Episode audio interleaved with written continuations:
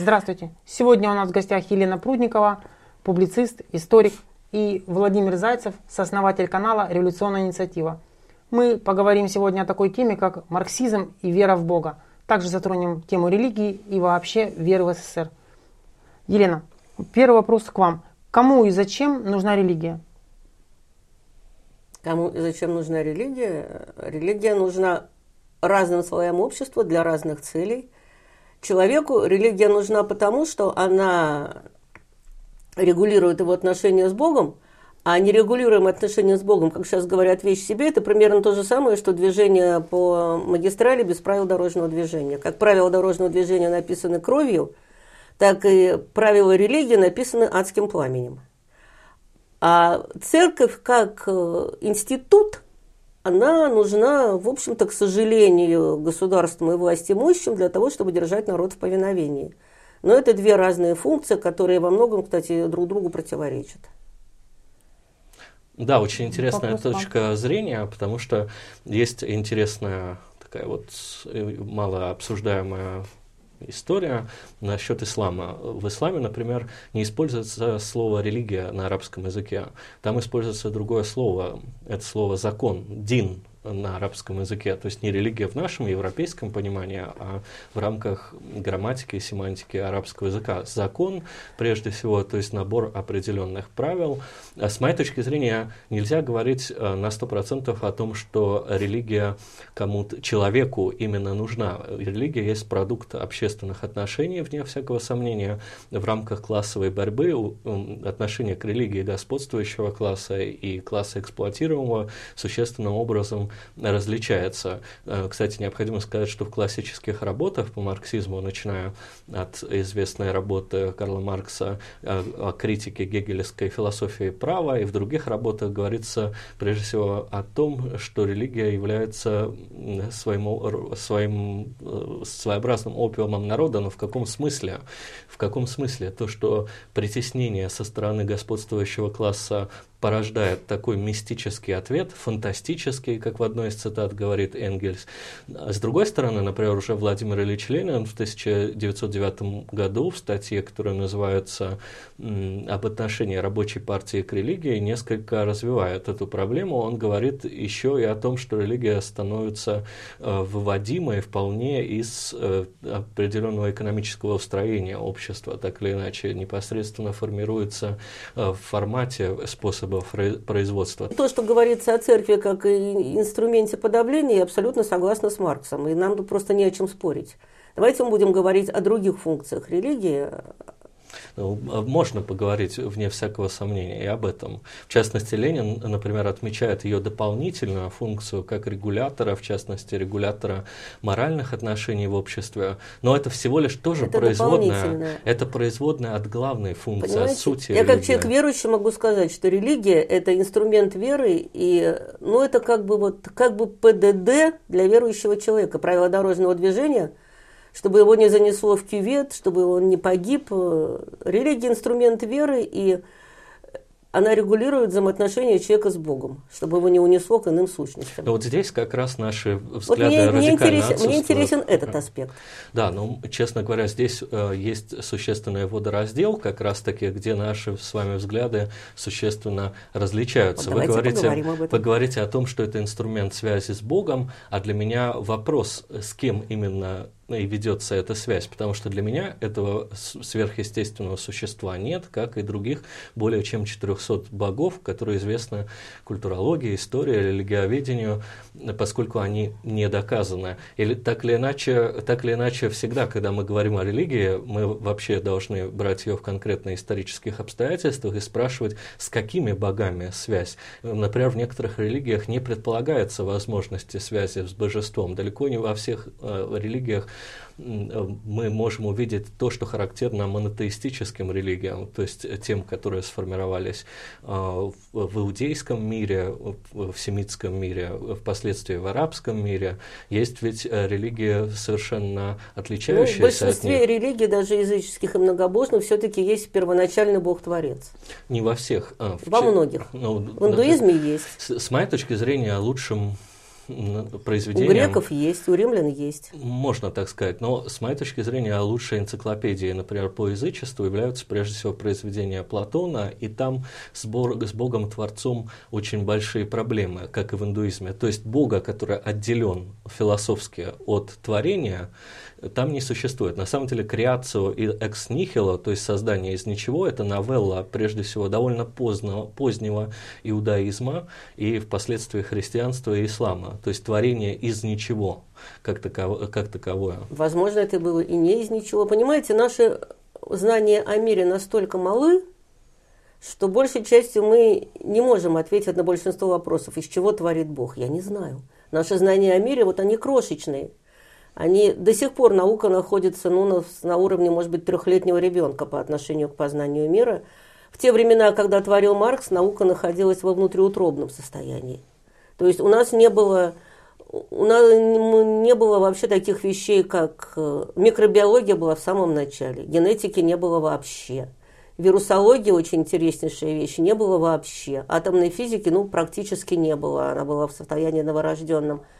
Понимаете? И тогда на уровне тех знаний можно было сказать, ой, нет, э, Бога нет, Творца нет, вот мир вот такой, какой он есть, он взял и там за миллионы лет создался из первичной жидкости. Появились клеточки, из клеточек там моллюски, из моллюсков моллюски потом вышли на сушу. Сейчас, когда мы знаем о мире, хоть на уровне трехлетнего ребенка, но гораздо больше, уже ясно. Любому человеку, знакомому с теорией вероятности, ясно, что спираль ДНК не может появиться таким образом.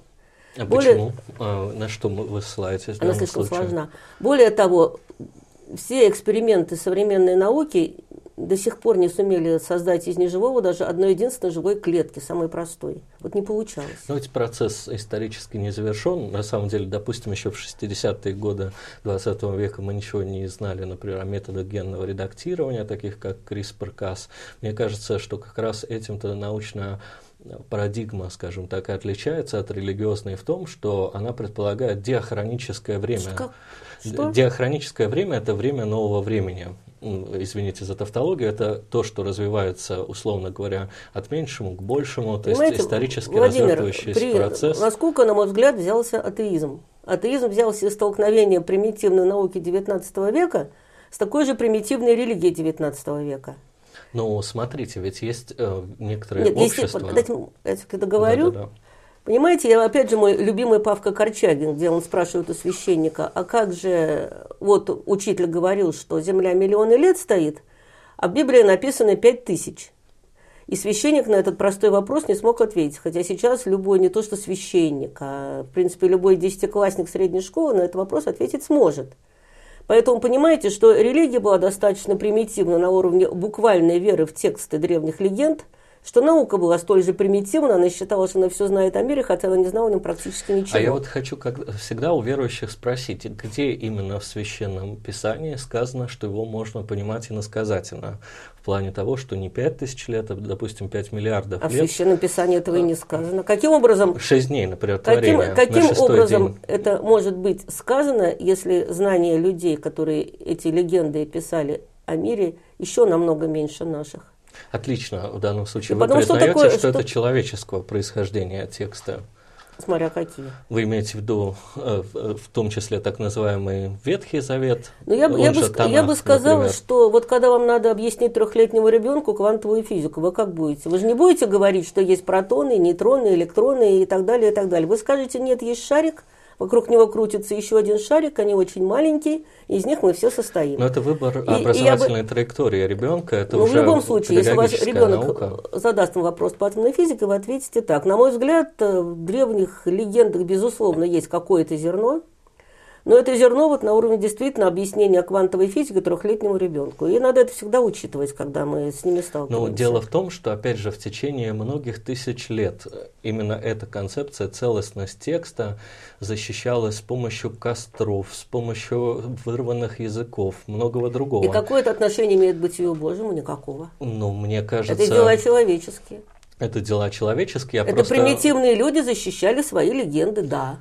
Замечательно. Но, тем не менее, есть- нравственный закон, пронесенный Иисусом Христом, работает и сейчас, и работает абсолютно. Но мы с вами же не знаем, кем он в реальности был принесен, Иисусом или Христом, или кем-то еще. Вот, допустим, вы, наверное, слышали, как верующий человек, интересующийся историей религии, о брате Иисуса, так называемом, у которого вся- всячески авторы так называемых Евангелий пытались из этого текста изъять, то есть того брата Иисусова, брата А, Господня. Иакова, например. Ну, это, это мнение древних иудеев о том, что половые отношения есть нечто чрезвычайно постыдное. Нет, это производится не от этого совершенно. Просто дело в том, что суть, она от этого, суть не меняется, от того, что был он родным братом или сводным братом. Вот суть учения не меняется ни на грош.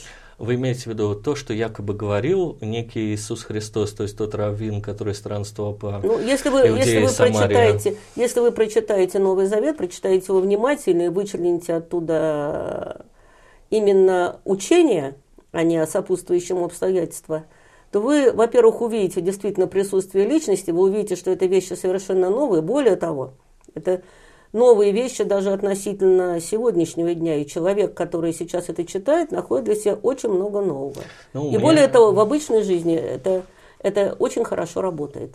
Ну, вообще, на самом деле, если мы обратимся к самому Новому Завету, то там же прямо говорится, что я пришел в этот мир не то, чтобы отменить закон, а чтобы исполнить. Следовательно, каждый христианин должен следовать всему Ветхому Завету, исполнять все более чем 600 заповедей, которые э, иу- иудеям предназначены, должен чтить субботу, делать много, многое всего.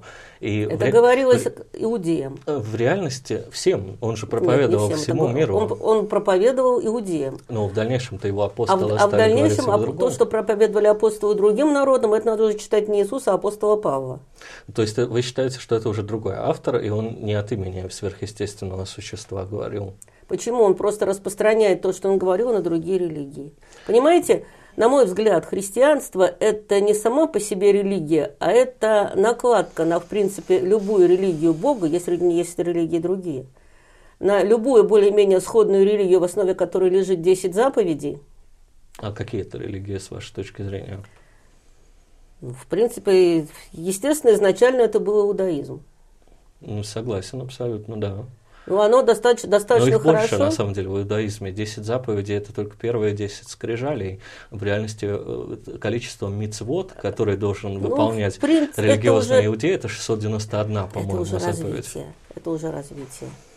В Владимир, принципе- Елена сказала, что ДНК молекула не могла просто так из ничего создаться. Вы считаете, могла или Но нет? ведь современная наука совершенно не утверждает, что она была создана из ничего. Это как раз религия говорит о том, что мир и все остальное было создано Богом из ничего. И опять же, поправлюсь, это монотеистические, авраамические религии говорят о креации Скажите, пожалуйста, нихило. а что такое ничто с точки зрения древних людей? А для, Это вопрос терминов. Смотря для каких, на самом деле. Для, Вопрос если, термина. если мы возьмем, например, э, допустим, язычников, так называемых, если мы возьмем, например, индуизм, то там нет понятия ничто как такового. Оно появляется как раз уже в момент теологического развития монотеистических религий. Откуда появляется ничто? Это как раз из творения из ничего, из этой фундаментальной, на мой взгляд, прорывной философской категории. На тот момент появляется, например, в иудаизме некое творение и творец. И творец вообще-то в иудаизме практически не Как связан мы с можем с творением. точки зрения говорить о том, что такое ничто, если с точки зрения есть понятие поля, в которое может переходить вещество, и которое теоретически может в него переходить обратно. Так, а поле с вещество точки- Погодите, Владимир, же в это время. Подождите, поле с точки зрения древнего человека это ничто. Там нету вот, вот этого, вот этого, вот этого. На уровне древнего человека это ничто, на уровне нашего развития науки это не является ничем. Вот как раз для это древнего другое человека... состояние материи. Опять же, надо смотреть, а, какого древнего человека. Любого. Если мы говорим про кроманьонца, у него свои собственные были представления о бытии и небытии. Если они вообще были, это еще большой вопрос. Но давайте возьмем для именно- кроманьонца даже воздух ничто, хотя мы не знаем, что воздух ничем не А является. мы не знаем, потому что кроманьонцы не оставили после себя, к сожалению, никаких письменных источников. А вот более развитые цивилизации, языческие, уже Спросите, спросите двухлетнего ребенка, что такое что такое то, где нет ничего. Он вам покажет на воздух. Зачем вам э, разговаривать с кроманьонцами? У вас есть дети, Но в- которые, в принципе, прошли э, все стадии развития человечества. Ну вот смотрите, на самом деле в древнегреческой философии уже говорится об эфире, например, появляются такие теории, так или иначе. Но на самом деле, опять же, в парадигме премодерна до появления монотеизма как раз нет понятия ничто. Оно появляется с момента возникновения монотеистических религий, которые предполагают творение из ничего. С этого момента цивилизация сталкивается с проблематикой ничто, которая философски Владимир, проходит свою историю вместе меня- с нами. Да, и, Владимир, вопрос. Вы считаете, молекула ДНК могла быть создана из ничего? Она не создана из Появиться. ничего. Я не говорю об этом. Я, я же ответил на этот вопрос. Владимир, откуда что появился никто- мир с точки зрения атеиста? Каким Что- образом, вот каким образом появились мы? Атеист имеет э, в своем распоряжении определенный набор критически воспринимаемых им гипотез.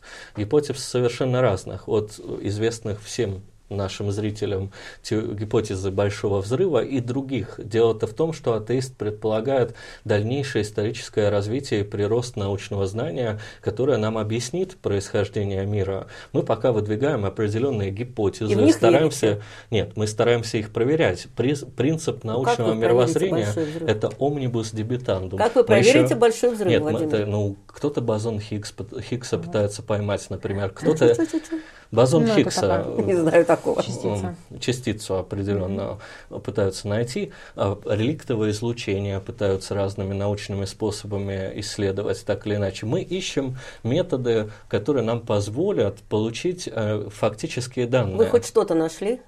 Я лично ведь этим Пока не наука ничего не нашла. Нет, почему? Наука, известно. Наука с моей точки зрения, нашла достаточно много. Наука обнаружила множество других планет. Наука обнаружила множество элементарных частиц. Проникла достаточно глубоко в строение вещества. Единственное, наука пока что действительно не достигла атомарного факта. Вы, наверное, знаете про такого философа Витгенштейна, который Нет, долгое время не э, который долгое время в своей, скажем так, просветительской деятельности настаивал на существовании атомарного факта, то есть тот факт, тот объект, который невозможно делить дальше.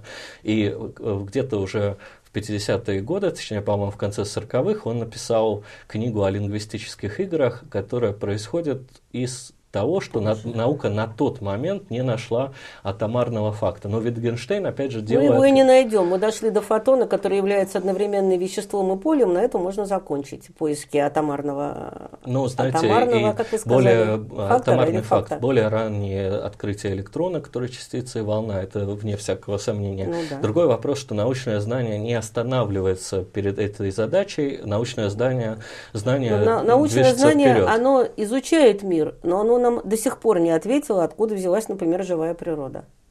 Ну, научное знание не старается ответить на Но этот оно не вопрос. ответило. То есть, то есть ваш атеизм точно тот же вопрос веры, какой для меня нет, моя Нет, религиозность. совершенно, потому что, Почему? потому что я не принимаю за X, условно говоря, достижения современной науки. Я более того даже не могу это сделать, потому что современная наука это дышащее Но пространство, ваша научная база, она по-прежнему нулевая по части, по части появления Нет, жизни. почему? Это невозможно назвать нулевым, нулевой Почему? научной базой. Смотрите, сколько мы знаем, У например... вас есть только неподтвержденные гипотезы. Нет, почему? У нас а, есть, стой, подождите, Владимир, вы да. юрист, я физик, поэтому можете послушать меня. Да, конечно. У вас есть только неподтвержденные гипотезы с точки зрения науки, это нулевая база. Просто смотрите, нулевая. окаменелости разве нам ничего не рассказывают о происхождении жизни? Происхождения нет. Мне Абсолютно. кажется, что что-то они нам дают. А происхождения нет, а развития, да, происхождения Ну, нет ничего. Это связанное все-таки понятие. Нет, развитие и происхождение это разные Мы вещи. же о происхождении судим, в том числе по Вы знаете, я еще дальнейшим раз говорю, я процессам. прочитала популярную книгу про микробиологию, я сразу говорю, она популярная. Но из этой популярной книги я поняла, что даже одна клетка, одноклеточное существо настолько сложно, Да, что но совершенно сложность- невозможно представить себе, что оно появилось вот само собой. И науке не удалось пока что получить. Вот как только наука получит одну единственную живую клетку, а эти опыты по-прежнему ведутся, они не прекращались никогда, тогда можно будет о чем-то разговаривать, но пока это не удалось. Но ведь это никак научное знание не опровергает то, что пока это не сделано. Владимир, нельзя опровергнуть то, чего нет. Э, нет, так э, это не опровергает того, вы что же юрист, это вы, должны, вы должны понять, что отсутствие не является доказательством чего бы то ни было. Нет, конечно, не является. Я имею в виду, что в пока дальнейшем... Нечего, в дальнейшем, пока материализм, возможно, материализм пока нечего опровергать. Ну, так и никто... Ну хорошо, у вас материализм- есть нормальное реальное убийство, да? Могли убить э, 20 человек плюс 100 человек случайных на улице. Это вот ваш материализм. Понимаете, то, что Иван Иванович не мог убить, мог или не мог убить Ивана Петровича, это гипотеза. Ну, а потом она доказывается чем-либо. Но А, вы же пока не можете ничем и ничего доказать. Нет, подождите, вот мы с вами начали говорить, например, о том, что наука, науке известно очень много, допустим, о том, как устроена клетка. Наука получает в свои руки инструменты, которые в дальнейшем позволят создать эту клетку, если Пока она что будет она не нужна создала. человечеству. Она пок- Но пока знаете, не пока создала. еще, э, например, еще в 60-е годы 20 века многие виды, допустим, заболеваний были абсолютно Владимир, смотрите, смертельны. вот у нас есть мобильный телефон, да? Да, мы его взяли да. и сконструировали. Но в данном случае по отношению к мобильнику мы являемся демиургом, то есть богом, создателем этого мобильного телефона. А может ли мобильный телефон появиться сам по себе? Не может из набора. Вот вы положите набор, э, даже набор деталей, из которых он стоит, то сам по себе не появится. Ему нужен творец этому телефону. И я более И того вы можете скажу, сколько угодно изучать мобильный телефон, вы все равно не можете ответить на вопрос, э, каким образом, как и кем он был создан. Потому что вот сидит такая китайская девушка его пальчиками собирает, И допустим, не одна. грубо это, говоря. Это Да. общественный процесс производства. Грубо говоря, то, и она не имеет Маркс. ничего общего с работой мобильного телефона. Ну, Это вот первый толчок. Так а, в этом нет никакой проблемы, потому что, например, Карл Маркс в «Капитале» очень хорошо показал общественный характер производства. Например, как производится сталь, как производятся Ну и другие что? более простые объекты. С мобильным телефоном нет никакого казуса. А вот довод того, что сложность чего-либо на настоящий момент воспринимаемая как сложность, является Владимир, вы не замечаете, что у Карла Маркса тоже присутствует демиург, творец, то есть человек, рабочий, который все это Да, делает. конечно. Само по себе у него ничего не делается. Ну, Карл Маркс говорит как А, раз те- а вы об утверждаете, а обществе, вы об утверждаете, что жизнь, которая невероятно сложнее, чем мобильный телефон, вот настолько сложнее, в 10 в какой-то степени сложнее, что она могла появиться сама по себе. Вот это утверждение материалистов. Так нет, я же не говорю, что она появилась сама по себе. А как она я, появилась? я говорю о том, что предшествовали этому многие обстоятельства. Есть, например, теория первичного океана, есть теория, например, спорадических химических процессов. Есть ни теория- одна, ни вторая пока... Есть, и тем более, Даже опять же, появление жизни, по- появление жизни где? Появление жизни на планете Земля. А мы, например, не обладаем сейчас знаниями о, о том, где она еще есть, а скорее всего она, учитывая пока что только известный объем Вселенной уж точно есть на других планетах, так или иначе. Возможно, есть. Вот здесь, здесь мне кажется, что наука пытается выяснить эти обстоятельства с Хорошо. помощью Допустим, того прилетели к нам инопланетяне, нас создали. Вопрос, а кто создал инопланетян? Ну, так это тоже задача на будущее. Опять же, у нас есть бесконечность для развития научного знания.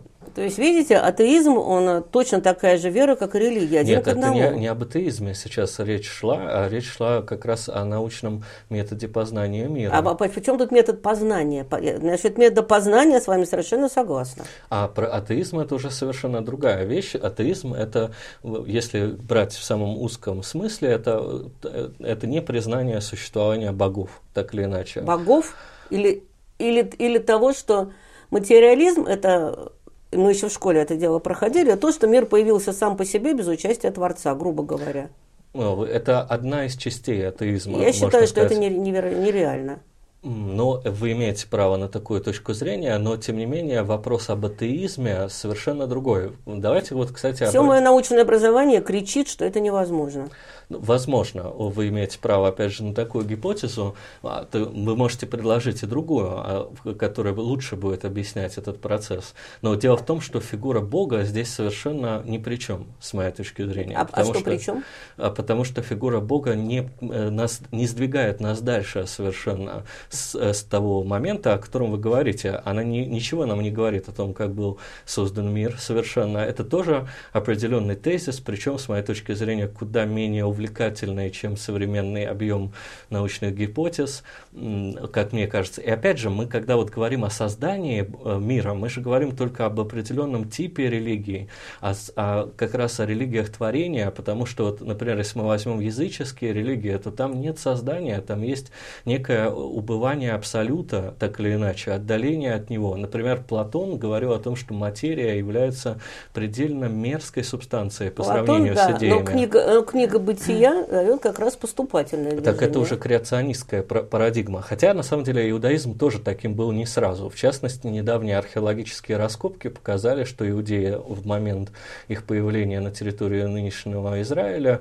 а, верили не только в Яхве, например, а у, у Яхве, например, была жена, которой тоже поклонялись. И, например, алтарь Яхве был не один, Вполне не только возможно. в Иерусалиме, но Вполне и в других возможно. местах. Так или иначе, потом эти тексты подновлялись, э, менялись в зависимости от развития идеологии общественной, от способа производства. Но дело в том, что, опять же, фигура Бога не объясняет э, критически мыслящим людям, каким образом произошел мир и от чего. Она только предлагает э, закабалить свое сознание в, значительном в Почему значительной степени. закабалить? Ну, потому что мы заранее даем ответ на этот вопрос. И мы, если мы являемся верующими, то мы следуем в рамках этой Ну, интеллектуальной понимаете, дисциплины. на появление мира может быть только два ответа. Либо он был сотворен, либо он появился сам по себе. Третьего тут не дано. Нет, э, мне кажется, Ну, дайте мне третий, третий ответ. Его нет. появился, появился сам по себе. э, Сам по себе, но в реальности, в, в реальности есть другая, другая концепция. А Третья ка- какая? Ну, например, какой мир? О каком мире вы говорите в данном случае? О планете Земля? Да. А- О том мире, в котором мы все живем. Ну, планета, нет, планета Земля, тут множество гипотез о том, что она из метеорит- метеоритных обломков Жизнь на Земле, живая материя. Живая материя, мы уже вам, с вами говорили, множество есть гипотез, от всем известной гипотезы о первичном океане, Ну, например. есть множество гипотез, но они, гипотезы. они ничем не лучше бытия Божьего. Нет, абсолютно. почему? А дело в том, что они соответствуют критерию фальсификации. Можно Что ж, так- к чему соответствует? Критерий что То есть эти гипотезы потенциально могут быть неверны. Мы можем убедиться, например, поставив, например, э, э, теорию первичного океана в экспериментальную или в другую э, научную обстановку, доказать ее истинность или ложность. А вот религия принципиально не фальсифицируема. Как раз вот, например, Карл Поппер, мне он не нравится как человек, поскольку он сторонник концепции открытого общества, антимарксист, антиисторицист, но вместе с тем в части того, что он говорил о научном методе, он справедлив. Он говорил о том, что научное знание от ненаучного отличается Владимир, прежде всего критерием докажите ложность моей концепции. Нет, я сейчас не ставлю такую задачу, а, потому что вера не нуждается в доказательствах. Почему? Это еще- Мне ну- нуждается. Здесь, Кто вам э, сказал, что она не нуждается ну, в вот с, моей, доказательствах? с моей точки зрения, Иммануил Кант достаточно убедительно доказал, что вопрос о вере не может быть Это, это с точки доказан. зрения Мануила Канта. А на самом деле вера в доказательствах нуждается и доказательства получает. А каких Какие? На На доказательств? бытовом уровне. Вот на самом бытовом. Ну вот, например, вы знаете, что такое святая вода? М, Знаете. Предполагу, ну да, некоторый магический товар, который Какой предлагают ряженые товар? люди. Я, прихожу, я прихожу в церковь, я набираю бутылочку воды из определенного резервуара. Бывает даже пластиковые, кстати, разные бывает. Ставлю ее в уголочек. И она у меня не портится. Она стоит год, два, три, пять лет, не портится. Как-то раз я провела эксперимент, поскольку там было утверждение, что в, в полночь перед крещением вся вода освещается, я набрала бутылку воды из-под крана. Поставила точно в таком же флакончике, точно в то же место, успешно про нее забыла. Через несколько лет ко мне пришел мой брат и говорит, тебя есть святая вода? Я говорю, есть, возьми там на полке. Он пошел, взял, понюхал, говорит, ну что тебя протухло. Я вспомнила свой эксперимент, говорю, а это не та, возьми соседнюю бутылку. Взял соседнюю бутылку, простоявшую несколько лет, э, абсолютно свежая. Ну, знаете, здесь Наука не может чуда. это объяснить. Как не может? Все очень, Может. все Нет, очень всё легко, очень потому просто. что Как? состав водопроводной воды разный очень сильно. В нем Господи, есть Владимир, тяжелые откуда, по-вашему, в церкви берется вода? Вы что думаете, они там в колодец бегают? Они, они могут... Они наливают ее из того же крана, я просто это Нет, знаю. вы знаете, из Ведрами разных, носят из и разных кладут в этот бак. течет разная вода. Да я, вас, да я вас умоляю, на Шпалерной улице течет одна вода, за четыре квартала Ну, на вы Кирочной знаете, другая. Вы знаете, честно Ну, говоря, не смешите вы меня. в любой коммерческой организации, и некоммерческой тоже, производится в целях определенных административных забор проб питьевой воды. Ну. И, честно говоря, результаты этих измерений никогда не показывают одинакового значения. Один Владимир, параметр это та же вода, я вас уверяю, из того же крана, из такого же крана, что и у меня. Подождите, вы меня не перебивайте. Из такого же крана, что и у меня, и это происходит причем повсеместно, по всей стране, везде, где есть церкви, святая вода. Я знаю всего один случай порчи святой воды, это у одного моего знакомого, не буду называть его, не буду называть храм. И я сразу сказала, ты брал из такого-то храма? Он сказал, да, из такого-то. Я говорю, больше там не бери. Ну, прошло 20 лет, я думаю, там теперь тоже все в порядке. Святая вода не портится.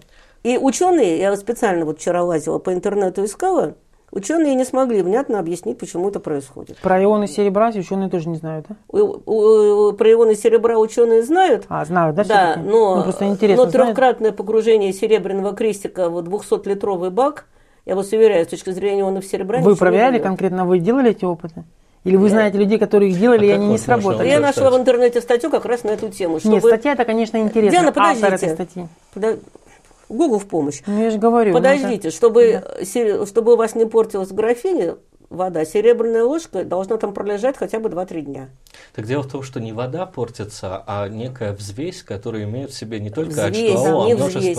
Так, еще раз говорю, элементов. еще раз говорю, два соседних водопроводных крана. Потому что 4 квартала – это не разница для нашего это водопровода. Это большая разница, Нет. учитывая устроение системы водоснабжения Учит, учитывая, учитывая, что у нас тысячу храмов по всей стране, везде происходит одно и то же, это ну, не смотрите, разница. а у вас есть корпус этих доказательств. Вы а зачем это зафиксировали? Владимир, это факт. Святая нет, вы говорите, не портится. Нет, вы говорите в данном случае уже, например, не о отвлеченном бытии Божьем, а о том, что есть некоторая субстанция, которая, да. над которой совершен некоторый магический обряд. Это неким, не, ну, не совсем неким, магический, неким это человеком, другое. одевающимся по моде 13 века с бородой. Почему 13-го? Это бог ты мой. Вот примерно, примерно так, с моей точки зрения, такой гость из 13 Я вас уверяю, в храме Соломона ходили примерно в тех же одеждах. Ну, согласен, но некоторые различия есть. Конечно, реконструкция иудейского священнодейственнического костюма хороша.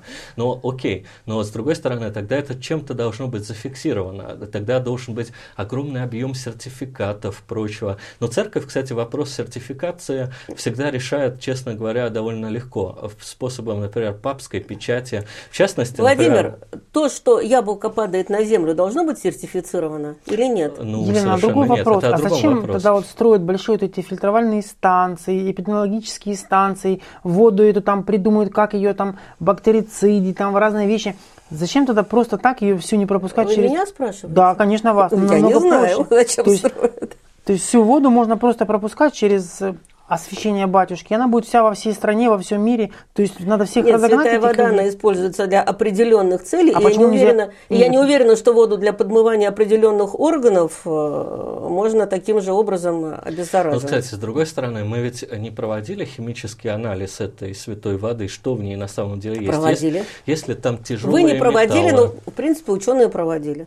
Ну, проводили, безусловно, но это конкретная партия. В том-то и проблема э, такой взвеси, что она в каждый момент совершенно разная. Ну, нет, да. э, нет химически и тем не менее, вещества. И тем не менее, там. святая вода не портится. Ну, э, мне кажется, что вот этот как раз критерий, Владимир, это из, к вопросу веры относится. воду. Почему вопросу веры? Вы что, не можете отличить протухшую воду от непротухшей? У вас э, коронавируса нет? Понюхайте, сразу все станет ясно. Нет, так, э, тухлая вы, вода, вы тухлая вода пахнет тухлой водой. Свежая вода не пахнет ничем. Ну, так это не вода пахнет, это пахнут другие вещества и микроорганизмы, которые в этой воде находятся. Я вас уверяю... Мне, мне очень нравится, как вы выкручиваете. Почему в святой воде они не заводятся? Так они есть, я вам могу сказать. Почему, с, почему с святая вода не воняет? Нет. Э, а почему она не воняет, Владимир? Какая, какая партия ее? Может Любая. Быть, может быть, у какого-нибудь в, в храме в Арсенофе она и не воняет, а в другом ее меняют каждый день, например. Ее Благо, меняют. что сделать это не, значит не каждый день? Владимир, скажем так. я ее наливаю в бутылку, приношу домой, ставлю в шкаф. Ну, вот я ее купите, не меняю. э, Купите, например, в, какой-нибудь азбуке вкуса какую-нибудь воду перье, и она, скорее всего, тоже не испортится. За пять лет да- портится. У нее есть даже гарантийный срок. Пока закупленная бутылка. Как только вы бутылку откупориваете, любая вода через некоторое время портится. Но все же зависит еще и от внешней среды и от прочего. А поэтому мне кажется, что утверждение о том, что святая вода не портится, это утверждение вообще не То есть То есть, вода тоже а, пусть открытая тогда- портится? Владимир, докажите, пусть что тогда яблоко, попы- докажите мне, что яблоко падает на землю. Это Ну, факт, который я не требует сейчас Так, подождите. и брошу. Подожди, и бросите. И это, отпущу. это факт, который не требует доказательств, поскольку он под, Подтвержден подтвержден миллионами. И он сейчас может быть подтвержден. То есть не надо никаких там Сейчас не специальных может, обрядов. у вас нет святой воды, но я могу Нет, съездить я про на яблоко Кирочную. говорю. Я могу съездить на Кирочную, принести бутылку воды, набранную пять лет назад, и мы можем ее выпить, но тогда это не впишется в рамки этой передачи. Нет, так э, я ее пила, я ее не пила не далее, как совершенно. неделю назад, она вполне свежая. Ну, э, вполне возможно, что у вас есть эта субстанция, но насколько это связано с мистическим обрядом, который на ней был Без совершен, мистического обряда кажется, она тухнет. Нет, а вот, честно говоря, вы говорите о конкретных случаях, можно, честно говоря, Владимир, это элементарный эксперимент, который вы можете провести. Вот Это не подождите. эксперимент. Нет, это совершенно. элементарный Потому что в, эксперимент. каждый случай, в каждом случае имеет, имеем мы дело с совершенно разным э, составом так называемого мы поняли. таком- Давайте перейдем В к таком следующему. случае, с, точ- с точки зрения, с точки зрения науки, воспроизводимости не существует вообще. Почему? Она Вы убиваете вполне- науку. Нет. Потому что никогда не могут быть абсолютно идентичные условия опыта. Они примерно идентичные. Абсолютно идентичных не бывает. Так, а насчет святой воды никто, кстати, не озаботил себя тем, чтобы эти опыты провести, а, надо сказать. Почему А, проводили?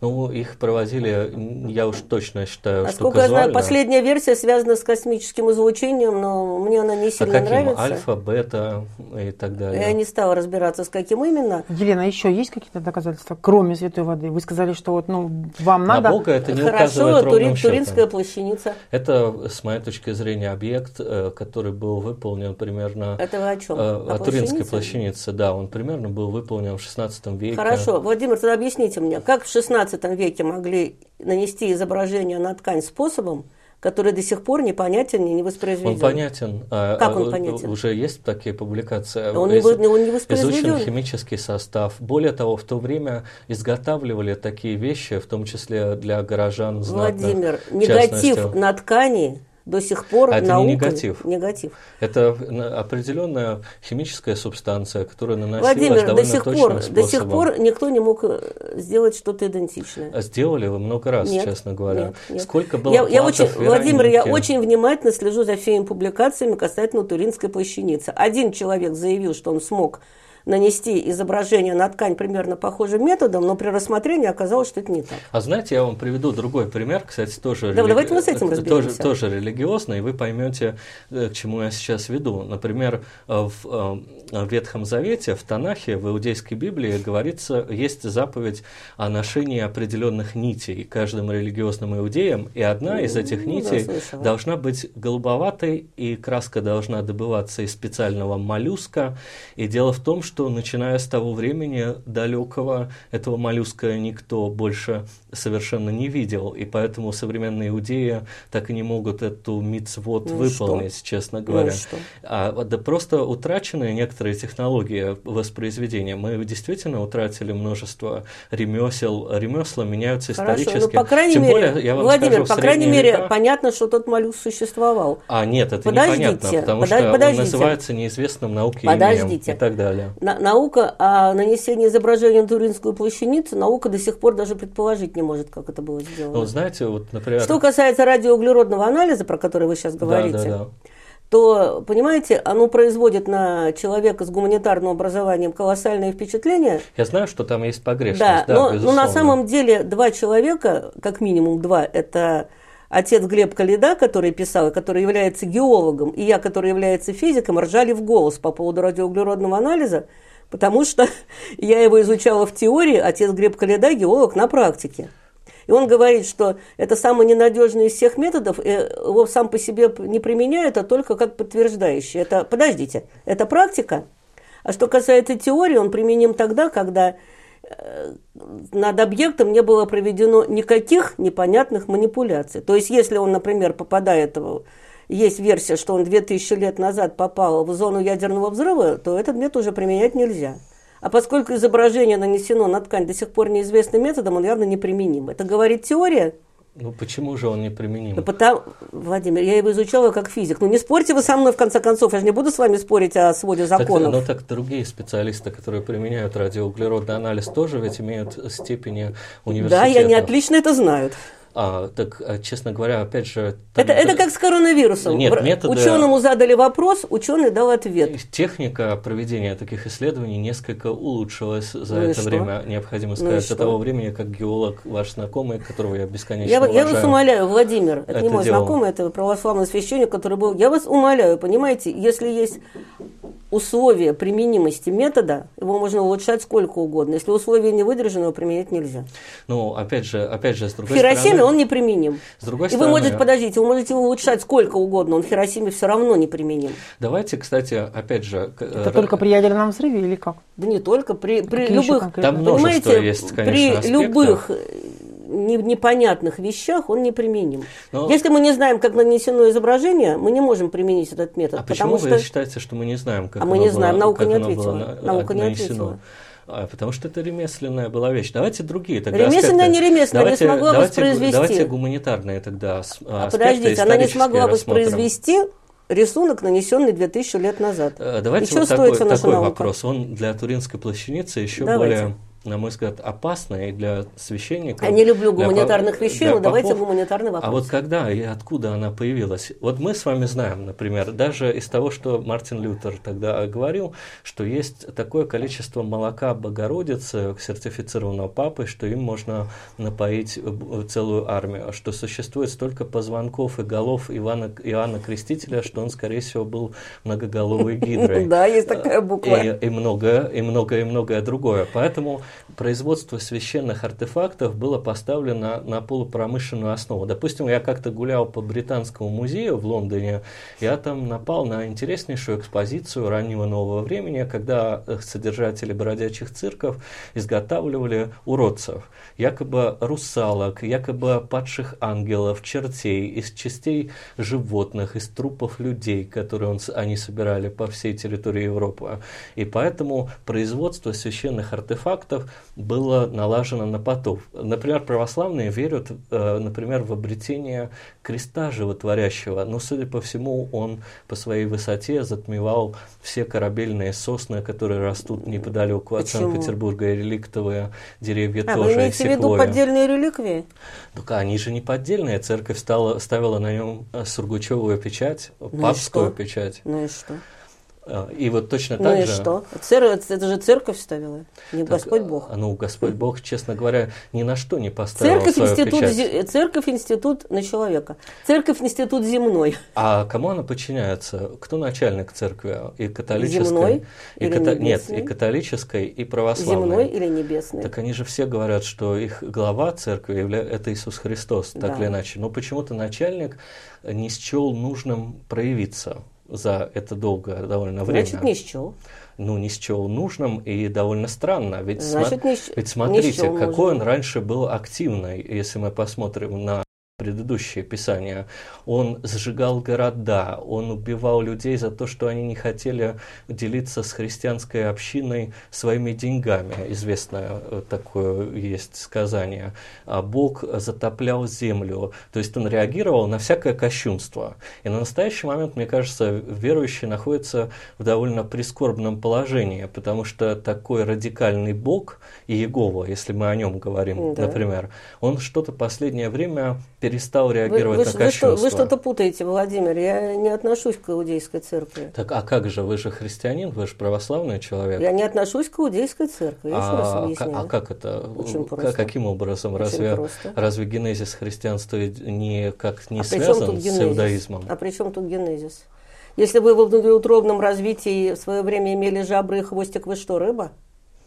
Нет, конечно. Тут Вы не рыба. Нет, тут, конечно, с моей точки зрения, не совсем сопоставимый пример.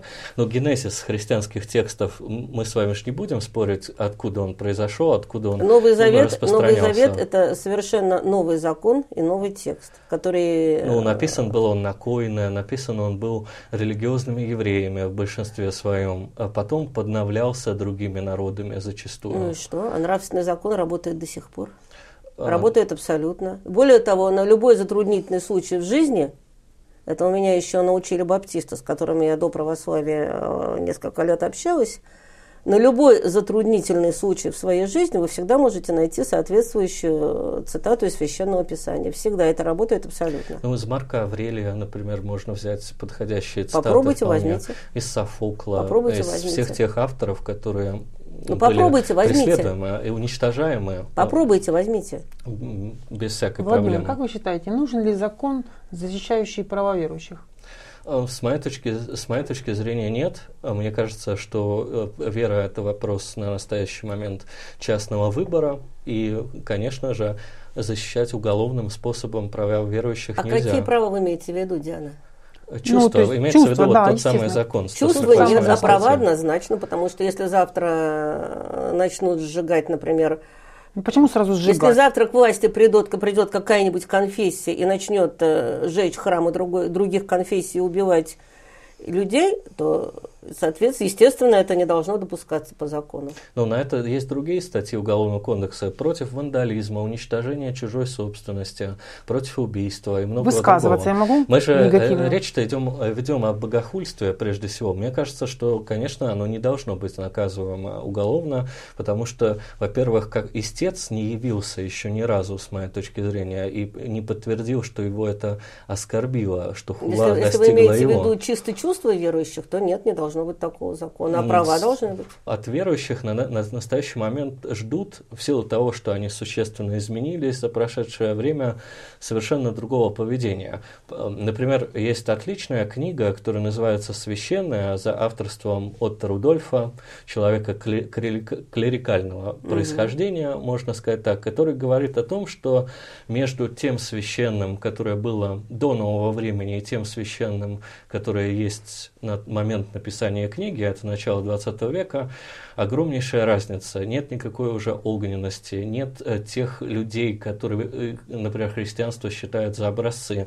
Нет уже, например, какой-нибудь Анжелы де Фалинья, которая прижигала себя, стремясь, например, избавить себя от огня сладострастия. Нет других католических святых, нет отца церкви Оригена. Это его у них нет, у нас все есть. Вещей. Ну и российских современных святых, как, например, святой Никита, который Никита Столпник, который 40 лет подряд носил большую каменную шапку. Таких уже нет. Изменилась вера совершенно. Но, опять же, вот... Вера не изменилась. Представления о вере или изменились, изменились религиозные представления. Вера Просто как была, Бог так уже есть. стал совершенно другим. Это не Бог Бог живой. не стал другим. И наши представления о Боге стали другими. Да, изменилось Владимир, давайте мы будем совершенно. четко употреблять термины. Для меня Бога нет. Э, понимаете, для меня есть Бог как концепт философский, и не более того. Потому что в рамках философии нового времени, что, кстати, материалистической, что идеалистической, допустим э, в качестве логического аргумента некий Бог э, как такое замыкающее антологического треугольника. Какого? Совершенно ну, антологического, это это ан, антология – это учение о бытии, условно говоря. Можно д, такого деистского бога применять, но вовсе не обязательно. Можно между субъектом и объектом его и не ставить вполне, а довольствоваться только протяженностью. И вот дело в том, что огненность религии совершенно иссякла, и, во всяком случае, в европейском обществе религия действительно стала частным делом сугубо. Хотя, вот если мы посмотрим В европейском, на... возможно, в русском нет. В западноевропейском, я даже поправлю себя. Нет. Ну, в русском тем более. Мне кажется, что Нет. Россия прошла период э, перехода к модерну э, полностью. Владимир, вы не можете об этом судить, потому что вы находитесь вне церкви и не имеете ни малейшего представления о том, что происходит внутри. Ни Ну, малейшего просто. Так я, например, не вижу на настоящий момент. А вы не можете видеть. Вы стоите вне за забором. Как вы можете Ну, видеть то, церковь что происходит же внутри активно забора? рассказывает о том, что происходит внутри нее. Далеко Она не рассказывает о том, что золоченые предметы, которые нарисованы по лекалам, испускают слезы и другие вещества. С- Церковь же обязана пропагандировать свою веру. Слово даже Ну, пропаганда с латыни переводится как распространение не веры. все рассказывает. Мироточащие Конечно. иконы я видела. Более того, моя знакомая, которая нет никакого смысла врать, видела мироточащую бумажную икону. Вы понимаете, церковь это вещь ну, достаточно простая и э, не подлежащая пропаганде. Но есть и есть. Вера-то, э, христианин же обязан, согласитесь, распространять свою Не веру. обязан. Но вот тут с вами Не многие обязан. отцы церкви не, э, не согласятся. Он может это святые. делать, но он не обязан это делать. Абсолютно не. У меня нет такой обязанности распространять свою веру. Я хочу, кого-то агитирую. Не хочу, не агитирую. Кстати, вот достаточно интересно, что христиане зачастую э, отказываются от достаточно простого теста Какого? на то, что они являются подлинно верующим. Ну. В Новом Завете говорится а, от имени Иисуса Христа, что если в вас есть хотя бы щепотка веры, то эта гора а, перейдет по вашему указанию. И, как правило, к сожалению, православные даже с небольшой строительной кучей такого не могут проделать. А потом начинается речь о том, что необходимо понимать этот текст по-другому, что сказано было не это, тем не менее, у православных есть множество проблем, и не только. И у мусульман есть очень много проблем по доказательству своей веры, и у различных Да почему я вам религий. привела доказательство святая вода? Вы начали Это не доказательство того, что вы верите в Бога, потому Это- что а- в самом в Новом Подождите, Завете есть я критерии верю в Бога. Какие должны быть доказательства Ну, вот того, что по- я в Него верю? А, Я, я, например, Чем я вас- должна вам доказать? Нет, я от, от вас этого не требую. Я лично вот считаю, что в современном мире истинно верующих нет. Опять же, я базируюсь на... Ну, откуда вы знаете? на, на- Вы-то откуда знаете? Нет, я предполагаю. Вот я, например, основываюсь э, в том числе на тех... Что аргу- значит истинно верующий с вашей точки Нет, зрения? нет, я э, сейчас просто договорю. Я основываю свою гипотезу на комплексе данных, которые тоже Отто Рудольф в своей книге приводит. А, Он говорит об исторической изменчивости понятия веры. и- Господи, Владимир, и можете прочего. ссылаться на себя, а не на философов? А, так э, я, ко мне-то вера религиозная не имеет никакого Хорошо, отношения. что говорит Отто Рудольф? Он говорит о том, что э, он говорит о том, что э, связь э, с верой, то есть э, эпистема человеческого сознания, и тип его мышления, или, как говорил Маркс, идеология, очень существенно отличается от того образца, который нам предлагает религия. И дело в том, что, опять же, в самом священном тексте есть указание, как проверить, верующий ли человек или нет. Ведь, по сути, это одна из задач христианина верить по-настоящему, потому что э, христианам обещан достаточно большой приз, честно говоря, за настоящую веру. Это вечная жизнь, во что они верят. Но вот, честно говоря, на многие подсказки, которые в священных книгах, мало кто идет. В частности, вот, например, я не буду нашим зрителям рассказывать, но на то, что предложил отец церкви Ориген, а, идут далеко немногие. Хотя та жертва, которую он принес ради бессмертия души, ради вечного блаженства, весьма небольшая. Владимир, я не берусь двигать гору, но нужный троллейбус иногда подходит, который идет выходит раз в 20 минут. Бывает такое. Владимир, Зюганов как-то в своих утверждениях сказал, что первым коммунистом на земле был Иисус Христос. Как вы считаете? Ну, это абсолютно, на мой взгляд, ни на чем не основано. Это троп. На мой взгляд, это попытка, э, попытка каким-то образом красиво высказаться. Зюганов занимается, на мой взгляд, совершенно бессмысленной деятельностью. Он э, пытается получить какую-то поддержку от православной церкви, пытается с ней наладить отношения, но, как мне кажется, несмотря на все огромные э, движения в сторону кл- клерикалов, от них никакого ответа позитивного на предложение коммунистов не поступило. Э, Можно вот, кстати, говорить, что заигрывания с религией были оправданы, да, допустим, кое в некоторых историях начала XX века большевикам, в частности, вот, например, взаимоотношения с исламом, взаимоотношения, допустим, с тем же исламом в период Второй мировой войны, когда в 1942 году и в 1943 году публиковались от э, мусульманских теологов и некоторых влиятельных суфиев, в том числе принадлежащих к Накшбандия, воззвание к правоверным защитить ислам и Советский Союз от э, врага, так или иначе. Но теперь коммунистам, которые уже не находятся от власти, попы, с моей точки зрения, показывают только, мягко говоря, негативное отношение, потому что в плане десоветизации они не смягчились. Вы вот, кстати, э, говорили, на мой взгляд, справедливо, что влияние того дискурса, который существовал и существует в русской зарубежной церкви православной, которая соединилась при Путине с той церковью, которая у нас есть, э, с, условно говоря, религиозной организацией РПЦ, антисоветизм есть, э, то есть никакого движения в сторону коммунистов не существует. И самое главное, Зюганов забыл глубоко о своем философском образовании, на мой взгляд. Он не понимает, что а, православие относится к совершенно другому, можно сказать, историческому времени. А, Православие как религия и деятельность церкви относятся прежде всего к премодерну, а чему? премодерну, то есть к традиционному обществу, условно А. говоря, к предыдущей некапиталистической общественно-политической mm-hmm. формации. А марксизм – это учение в парадигме нового времени. Марксизм – это учение, которое основывается прежде всего на научных данных. Марксизм основывается на э, признании роли общественного производства. Марксизм изучает производственные отношения и множество другого. Ясно. То есть вообще говорить, с моей точки зрения, э, коммунисту Зюганову с попами, может быть, и было бы о чем, если бы это давало некоторые политические дивиденды, но поскольку их нет, э, мне кажется, что Зюганов просто посмешищем становится. Елена, к вам этот вопрос. Этот же вопрос. Да, выражение. как? Тогда я спрашиваю такое, что такое коммунист? Владимир? Разные есть понятия. Можно коммуниста определить как члена коммунистической партии. Тогда например. Иисус Христос, безусловно, не был членом коммунистической партии. Скажите еще что-нибудь.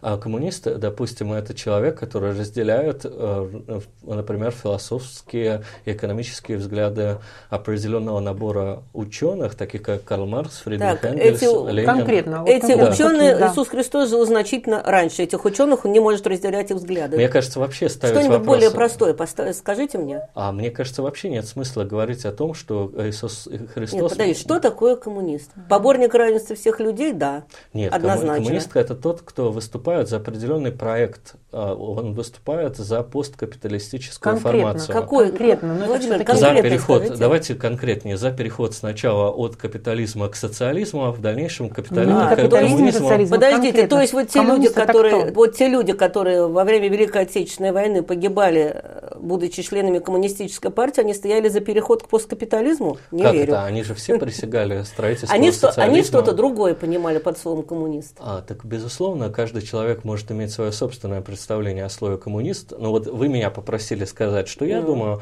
Я считаю, что это человек, который выступает за переход от капиталистической формации к социалистической, потом к бесклассовому обществу при коммунизме как таковому. Вот это ну, мое я понимание. Бы, я бы сказала иначе. Я бы сказала, что коммунист, вот как он понимается в моральном кодексе, как он понимается в версии для народа, это, собственно, хороший христианин. Если не Христос первый коммунист, а коммунист хороший христианин, это, по крайней мере, во всем, что касается внешних для христианина вещей, это да. Ну, Тут смотрите, Иисус Христос, например, совершенно не отвергал институт рабовладения. А, он, об, он не отвергал этот институт, который существовал в иудейском обществе, например. Иисус Христос... Иисус Христос ничего на эту тему не говорил. Говорил апостол Павел, что будьте оставайтесь в том э, звании, в котором вы призваны. Так, а Иисус, иначе не мог нет, сказать, Иисус его просто убили. Нет, Иисус Христос все сказал. Он сказал о том, что я пришел не отменять закон, а, а его утвердить мечом. Не обязательно. Причем. Видите ли, дело в том, что у слова «исполнить», как говорится в русском переводе, есть два значения. В то время, когда я переводилась, это было значение «исполнить», то есть «реализовать», и «исполнить», то есть «дополнить». И, в принципе, мы можем... Э, тут могут быть разные версии, какое из этих двух значений слова должно быть. Тут нам нужен сейчас специалист по греческому языку, который ну, бы посмотрел проблемы перевода. И по арамейскому тогда уж давайте. Нет, Евангелие писали, к сожалению, на большей частью тоже. на греческом. Ну, на, значит, по арамейскому. И, по крайней мере, должен разобраться с переводом, потому что знаменитая история с э, верблюдом и канатом, она тоже не выдумана откуда взялась верблюд и игольное ушко. Знаете эту историю, да? Да, это старая история. Ну, я расскажу тем, кто не знает, что есть такая версия, что в первоначально Иисус говорил следующее, что легче канат протащить через игольное ушко, чем э, богатому войти в рай, но при переводе в греческой, на греческом языке была ошибка переписчика. Верблюд и канат отличаются одной буквой, он ошибся. Отсюда появилось верблюд и игольное ушко, красивый поэтический образ, не меняющий смысла того, что сказал Иисус Христос. А потом уже начали выкручиваться, придумав ворота игольные уши в Иерусалимской стене, чтобы сказать, что да, богатый тоже может войти в рай. Ну, а тем не менее, мы, конечно... Поэтому вами... вот тут я бы сказала насчет исполнить, это скорее проблема перевода. И то, а вот то, что реально говорил Иисус Христос, это не, это не реализация закона, а это как раз его дополнение. Потому что все, что он говорит, все это дополняет закон. Но я все-таки, э, извините, конечно, да. Э, я буду говорить о том, что это, конечно, приписывается Иисусу Христу как персонажу, что потому что вот для меня он не существовал именно как такой персонаж, но это мои это взгляды, собственно говоря. Но вместе с тем, а, а, кое о чем мы все-таки можем судить по поведению, например, первых христиан. Мы, например, видим среди них что? А, то, что они исполняли и Новый Завет, и Старый. То есть они, испол... они делали обрезания, они принимали принимали на себя все митцвот. Иудеи, а греки уже нет. А, Они уже не нет, обрезались. Многие гре, греки это тоже Гре, делали. Греки нет, там момент. даже была дискуссия по поводу того, следует ли христианам, которые не вышли из иудейской религии, обрезаться, и апостол Павел сказал, что нет, не надо. Но есть и другие примеры. Вот э, в недавнем прошлом открытые общины, которые это все делали благополучно, Какие-то которые делали. исполняли все заповеди как для религиозных иудеев, и более того, их иудеев, в принципе, начинали называть евреями. Ну, какие-то какие то были какие-то, когда... то, что сейчас называется гиюром. Э, когда возникли проблемы по этому поводу, апостол Павел сказал, не надо. Ну, тот, кого считают апостолом Павлом, скажем так. Хорошо, давайте тот, кого считают Марксом, нет, ну Может Маркс быть, зафиксирован, но все-таки есть слишком много свидетельств насчет апостола Павла, апостола Петра. А вы знаете, например, что вот в Древнем Риме... А Марк Антоний существовал, а Юлий Цезарь существовал, мы же тоже не ну, видим Это более вероятно, честно говоря, ну, потому что больше письменных есть, есть, есть такая версия, что Александр Невский и Батэ одна и та же персона. Давайте мы все-таки Ну, это уж совсем, честно говоря, это новая хронология и прочее. Мы же с вами, безусловно, такую гипотезу не рассматриваем. Но дело в том, что почему мы ее не рассматриваем? При желании, конечно, можно. Это информационное пространство. Ну, де- э, дело опять же в том, что... Хорошо, тот, кого считают апостолом Павлом. Допустим, его звали не апостол Павел, а апостол, ну, какое нам имя бы придумать? Давайте не будем, просто имя. используем культурное Был наследие. человек, который так сказал. Допустим, Если вам не нравится, да. что это апостол Павел, пусть это будет какой-нибудь Марк ав, Антоний. Был автор или коллектив авторов, которые в уста этого Вы меня извините, вложили. все-таки я сама писатель и автор от коллектива авторов отличить могу. Согласен, конечно. Но только этот коллектив был столь обширный. Я могу отличить автора времени. и коллектив автора. И коллектив Но автора. вы же с оригиналами, вы же мне сказали сейчас с греческим и с арамейским не имеете. Ну, э, что в переводе тоже можно отличить автора от коллектива авторов. Нет, возможно, безусловно. Ну, в, любом, в любом случае, вот так вот, вот так вот было сказано, и с тех пор э, христиане перестали подражать иудеям. Прекрасно без этого, Ну, во многом, кстати, до сих пор и подражают. Э, вы же не будете с этим спорить, что очень многое осталось от иудейского э, в современном православии. Ну, вы знаете, честно говоря, я совершенно не знаю, как выглядело богослужение, например, тех же древних греков. Возможно, они тоже ходили вокруг, вокруг престола в длинных одеждах. Но это уже дальнейшие технологии это по, просто, это просто по влиянию не, на людей. Существенно. Ну вот опять же, те же случае. самые посты появились гораздо позже, потому что многие клерикалы ну, у древнеримских цирков, есть такая гипотеза, подметили такую практику, как пищевое подкрепление, и с помощью которой как раз и заставили верующих испытывать радость при некоторых далеко непонятных праздников. То есть тут прошло очень много времени, множество социальных практик, так или иначе, Естественно, пост в гастрономической части – это пищевое подкрепление, но гастрономическая экономическая часть – это верхушечка видимой части айсберга под названием пост. Поскольку невидимая часть айсберга – то, чего мы не знаем, а что касается поста, как мы его знаем, там еще столько, кроме того, что нельзя мясо есть. Как мне говорит мой, простите, человек, которому я исповедуюсь, да дело вообще не в этом, ешь что хочешь. То есть суть поста абсолютно не в этом, а это малюсенькое пищевое подкрепление, которое, в принципе, хорошо работает, по себе знаю. Поэтому суть, суть поста она абсолютно в другом. Каков источник кодекса строителя, строительства коммунизма и его сходства с заповедями Божьими? С моей точки зрения, э, источники совершенно разные, разные авторы, поэтому, на мой взгляд, сравнивать это с религиозными заповедями очень преждевременно. Мне, мне кажется, что это такая метафора расхожая, потому что в реальности, если мы почитаем э, так называемый моральный кодекс строительного коммунизма, там далеко не все совпадает с религиозным учением, скажем так. Например, э, знаменитая фраза о том, что каждый человек другому человеку друг, товарищ и брат, ну, совершенно не соответствует религиозному вероучению христианскому. Почему? Ну, совершенно. Почему? Потому что, э, потому что христианство христианское учение предполагает э, социальное неравенство, его утверждает, не отказывается Кто от него.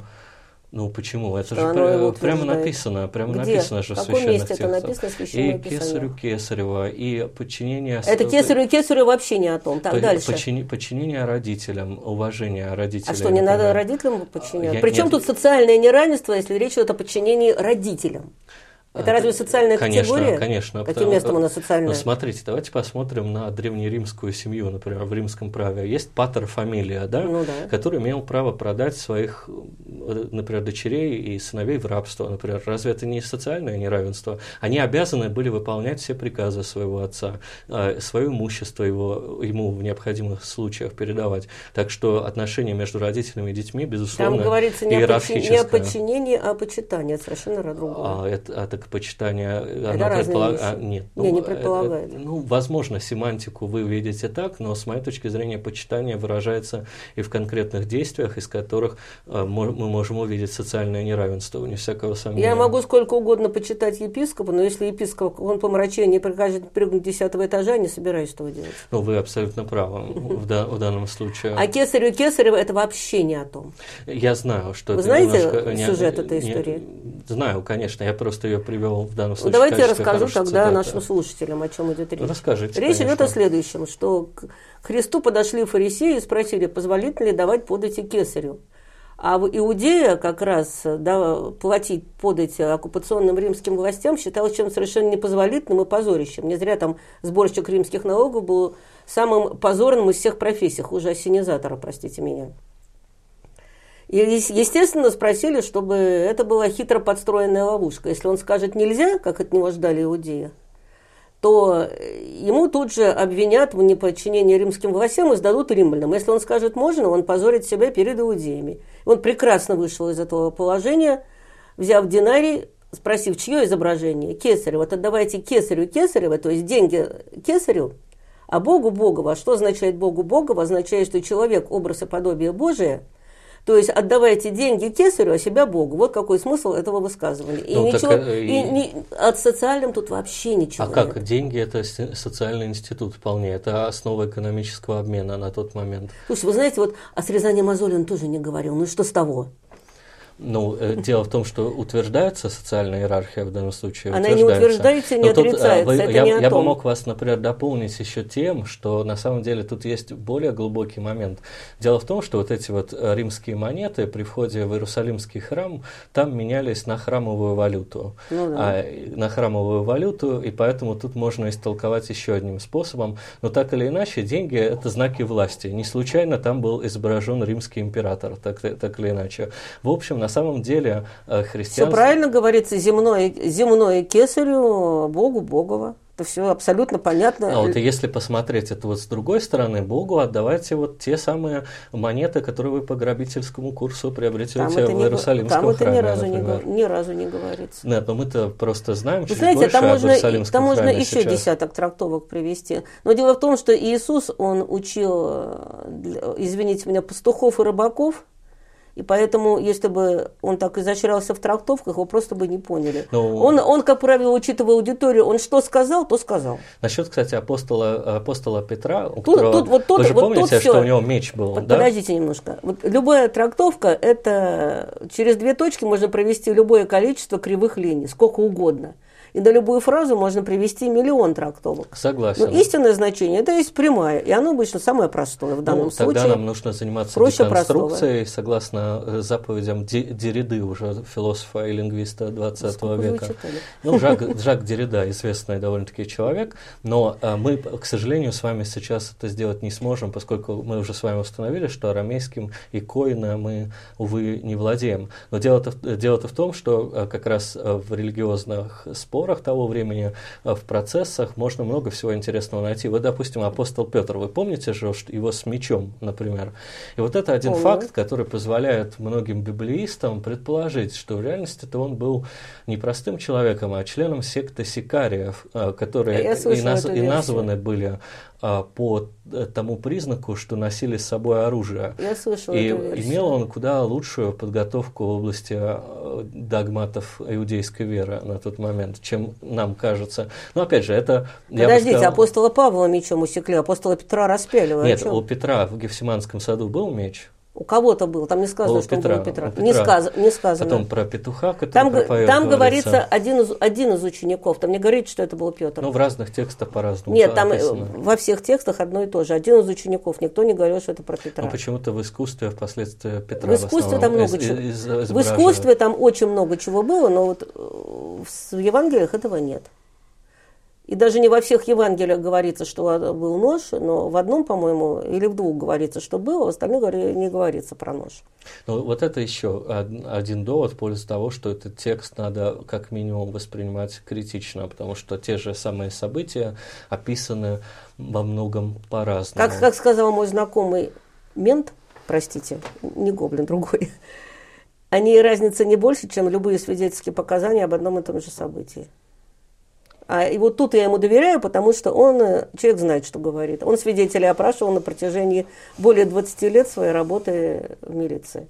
Елена, как, на ваш взгляд, сегодня можно соединить ну, или объединить коммунистические мировоззрения и веру в Бога? Да, они никак не противоречат. Понимаете, еще раз говорю, это абсолютно разные вещи.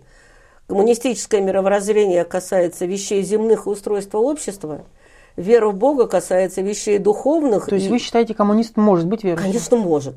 Ничего, ничего противоречащего, по крайней мере, нет, сатанист может и не может, я не спорю.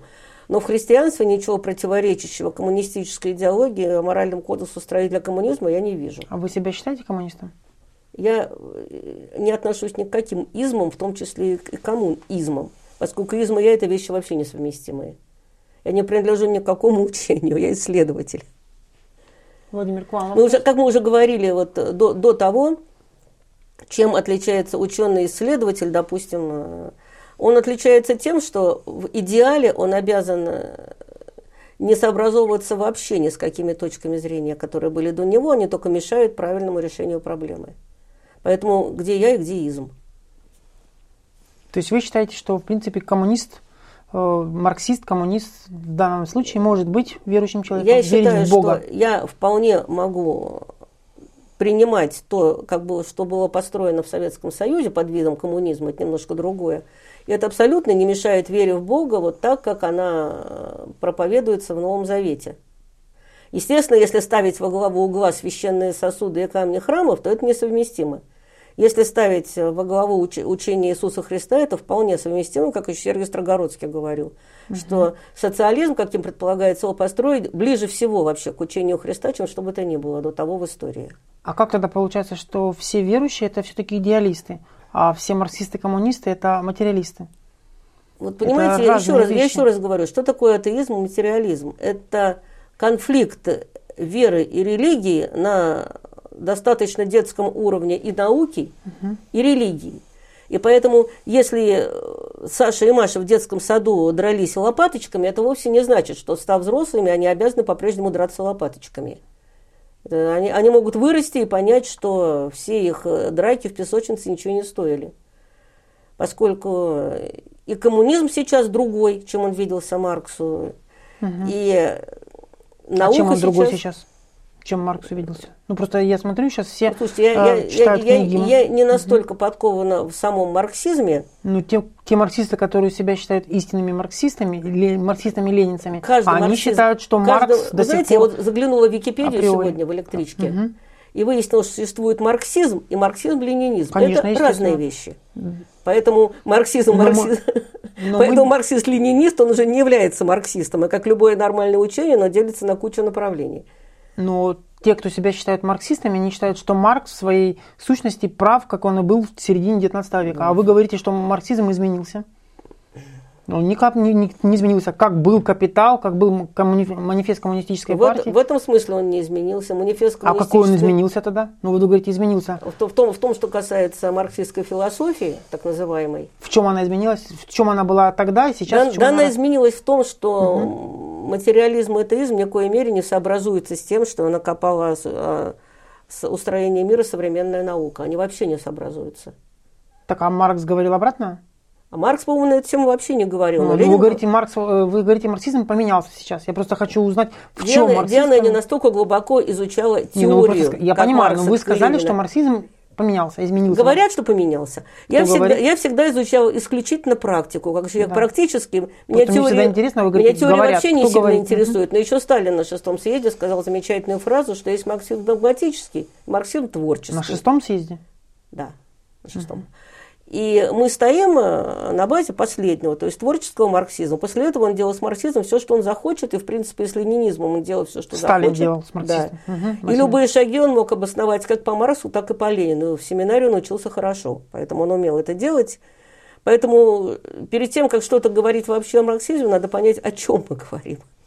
Ну, мне кажется, это уже для других. И, и вы понимаете, мне вот совершенно тема. не хочется читать э, «Капитал» и полное собрание сочинений Ленина – чтобы разобраться в теории. Я вообще не теорией занимаюсь, а занимаюсь практикой. Это ну, мне интересно. А, знаете, Теория на нет. самом деле, марксизм, тот же вопрос. Тот да? же вопрос, Я просто сейчас закончу вот мысль, да. которая у меня сейчас появилась. Mm-hmm. С моей точки зрения, марксизм, он еще дает метод познания действительности под интерпретацией тех или иных исторических событий. И в этом плане, конечно, не обязательно читать всего Маркса и всего Ленина. В этом нет никакой необходимости. Самое главное, зачастую для многих исследователей, которые хотят исследовать, используя методологию марксизма, его некоторые постулаты mm-hmm. принципиальные, а, он может это делать, истолковывая, например, те или иные события в контексте классовой борьбы, а, так или иначе, да, исходя из э, развития надстройки, базиса. Владимир, вот, вам сколько лет? Ну, больше, чуть-чуть Какого больше года 30, рождения, чуть больше 30. А ну, какого в, перест... года? в перестройку я появился на этот свет. А, ну вот, а то, что вы говорите, мы проходили в школе на уроках истории. Ну, конечно, потому что у вас это было интегрировано в Да, и, и, и абсолютно согласна с таким подходом. Это не абсолютный подход, но это хороший подход к истории. Есть ну, друг... один, один из Вы понимаете, один, один подход к истории совершенно не мешает другому подходу к истории. Uh, ну, в зависимости от Желательно вообще изучать историю человека. с разных сторон, комплексно. Да, конечно, как а, любую другую науку. Так вот, если отвечать на тот вопрос, который ранее вам был а, поставлен, а, я бы вот так, наверное, бы это прокомментировал. Вот если а, речь идет о том, можно ли веру в Бога интегрировать в марксистскую теорию, то тогда я скажу определенно нет. А, потому что она не может существовать в рамках философии марксизма, потому что э, философия марксизма э, принадлежит к совершенно другой парадигме. То есть марксистскую философию. Да, да, то есть в комплексе Не во всю. Почему? Она там будет... В экономику она прекрасно интегрируется. А, нет, именно вера как таковая. Почему? Она в экономику прекрасно интегрируется. Нет, ну, я немного говорю о том, что э, она просто ей не там том. нет места. А, а, а, теория вот Маркса, это другое дело. Теория, она будет там неуместным артефактом, в условно говоря. Точно, тоже нет места. А, то, точно так же, как, например, мы а, не можем в религиозную парадигму опустить тот же самый марксизм, потому что он будет совершенно ей чужд. В этом плане, конечно, места религиозной веры нет в марксизме. Он ее критикует, он ее считает лезансиан, то есть древностью. Подождите, где экономическая теория Маркса критикует религиозную Ну, веру? так, например, в рукописях 1844-1846 годов, например, уже это есть в критике гегелевской философии права. Это, есть это не экономическая это теория Маркса, это другое. В экономической теории Маркса, который, который марксизм и ценен. Ну, если, смотрите, бы, если бы Маркс не написал «Капитала», кто бы сейчас знал Маркса? Капитале, Кому он нужен со философскими нет, построениями? В капитал, а манифест коммунистической партии? Нет, То есть вы считаете это ни о чем, да? Это, это хорошо, как воздушный замок. Вот так вот. Смотрите, да. на самом деле он э, и не должен был, говоря о политэкономии, говорить о религиозной Правильно. вере, потому что он исследовал, например, состояние промышленности Что того основное в времени, Марксе, наиболее Владимир? развитых Что стран. основное в Марксе? Философия, экономика, манифест коммунистической партии. Основное, что в, марксизме? Ну, я все-таки марксизм назову философской системой. И То есть неё- философия важнее? Нет, философской системой, системой взглядов на те или иные феномены, которые есть в материальном мире, способом познания на основании марксизма. Что философского в капитале? Ну, почему? А, Ну, это уже другой вопрос, наверное, о том, что считать философией, например. Это, это Ладно. действительно, действительно сложный Философия момент. это люблю мудрствовать. Как это вот оно и есть. Можно, нет, можно, можно сказать и так. Но он в рамках своих политэкономических изысканий, э, например, когда он исследует конкретные примеры, э, например, производства в Великобритании тогдашней, во Франции, он и не обязан расследовать не обязан. генезис христианства, это не его задача совершенно. Он говорит, Маркс, в своей политэкономической теории о роли, которую играет религия в плане классовых это отношений. Другое. Но вместе с тем в политэкономии это принципиально важная история, да, как но мне это кажется. Другое. Ну, в какой-то степени Скажите, да. вот до сегодняшнего дня чем ценен марксизм? Философской, философия, политэкономия, исторический материализм, чем? Ну, мне кажется, всем да. этим. Мне кажется, что он ценен всем. Но, знаете, вот Давайте я, делаем так. Без чего без чего Маркс был бы сейчас не нужен. Ну, естественно, без политэкономии. Вот. Он, То есть это главное. Но мы же с вами знаем вот три источника и три составные части Это ленинизм, это уже не марксизм. Но это ленинское мнение о том, Да, ленинское мнение о Марксе, это надстройка над Марксом. Я с вами согласен, вот, вот в чем на самом деле то, что марксизм действительно творчески развивается, и задача понять, где пределы марксизма заканчиваются, довольно нетривиальная, потому что э, как определить марксиста, это поле, где ломаются копии между представителями разных школ, разных разных партий, так или иначе. Допустим, троцкисты считают, не считают марксистами сталинистов, да, например. В религии то же самое происходит. В религии, безусловно. Безусловно, это так. Но, тем, тем не менее, мне кажется, именно внутрь учения Маркса, Энгельса, Ленина, Сталина, Грамши, э, многих других теоретиков мы не поместим э, Лукача, кого угодно, Альтюсера, много кого мы можем вспомнить, мы никак не засунем, условно говоря, религиозную веру. А может ли быть рядовой рядовой коммунист, э, допустим, верующим, участник, например, революционного движения, то, конечно же, он таким на определенном историческом этапе быть может, потому что Ленин, например, об этом в той статье, которую я сегодня уже упоминал, э, как раз 1909 года о о религии и отношении к ней рабочей партии, условно говоря, говорит о том, что на, на этапе классовой борьбы безусловно, часть рабочих может исповедовать веру. И он, например, цитирует Энгельса, который э, справедливо критиковал беглых коммунаров после крушения Парижской коммуны, что они провозгласили однозначно войну против религии. Это просто был политически несвоевременный жест на тот момент. Э, задача была политическая несколько другая, то есть вести классовую борьбу, в ходе которой, с точки зрения Ленина, религия будет отмирать. Это с точки зрения Ленина. То есть и все-таки, подводя итоги, да. вы считаете, можно ли соединить эти два мировоззрения, коммунистическое и веру в Бога? Эм, на мой взгляд, именно мировоззрение невозможно. То есть коммунист не может верить в Бога? На мой, в, на, в плане мировоззрения, да, конечно, конечно, нет. То есть коммунист внутрь своего коммунистического мировоззрения никаким образом не сможет поставить религиозную веру и остаться при этом в рамках той же системы марксизма, в которой он и был. С другой стороны, конечно, коммунист может в частном порядке, предположим, практиковать, ну, лицемерно, давайте скажем честно, еще и религиозную веру в каком-то смысле для разных он может целей ее практиковать, для социального одобрения, для камуфлирования, в, в, например, негативной среде. Вот, допустим, э, как-то я упоминал в своих разговорах здесь мир Саида Султан Галиева, так, достаточно интересного человека, который пытался создать версию социализма и коммунизма для исламского мира, условно говоря. И он говорил о том, что такая мимикрия с дальнейшей задачей революционизации восточных народных масс допустима. Но это уже относится к вопросам политической тактики, потому что итоговое целеполагание у коммунистов, в том числе у Султана Галиева, оставалось не, э, не испорченным. Сам Султан Галиев, кстати, при том, что он много сделал для развития такой мысли, условно говоря, для национального коммунизма, исламского коммунизма, он, тем не менее, оставался атеистом в плане своего личного мировоззрения, но мог прорваться с политической целью э, в другие, можно сказать, плоскости и понимал, каким образом можно работать с народами Востока, не все из которых прошли тот интеллектуальный путь, что прошли народы Западной Европы. Как раз э, в 20 веке, после того, как появилась антропология, например, труды Клода Леви Левистросом, Льюисом Мамфорда и многих других, мы стали понимать, что интеллектуальный путь Западной Европы не повторен везде, условно говоря, и что возможны более тонкие подходы, хотя, опять же, всемирно-исторические закономерности развития, которые указаны классиком марксизма, безусловно, есть. Другой вопрос, что мы всегда должны их нюансировать, мы всегда должны их чем-то дополнять. Вот, допустим, Антонио Грамши много что сделал в плане развития теории, допустим, влияния на правящий класс. Э, в частности, он говорил о молекулярной агрессии в культурное ядро и о многом другом. Естественно, Маркс и Энгельс не написали обо всем, но с другой стороны марксизм должен, марксист должен э, следовать в первую очередь базисным э, идеям, которые лежат в основе этого учения. Елена, тот же вопрос. На, нет, вы уже на него ответили, вы сказали, что... Не до конца. Давайте Мне продолжим. еще есть что сказать по этому Конечно. поводу.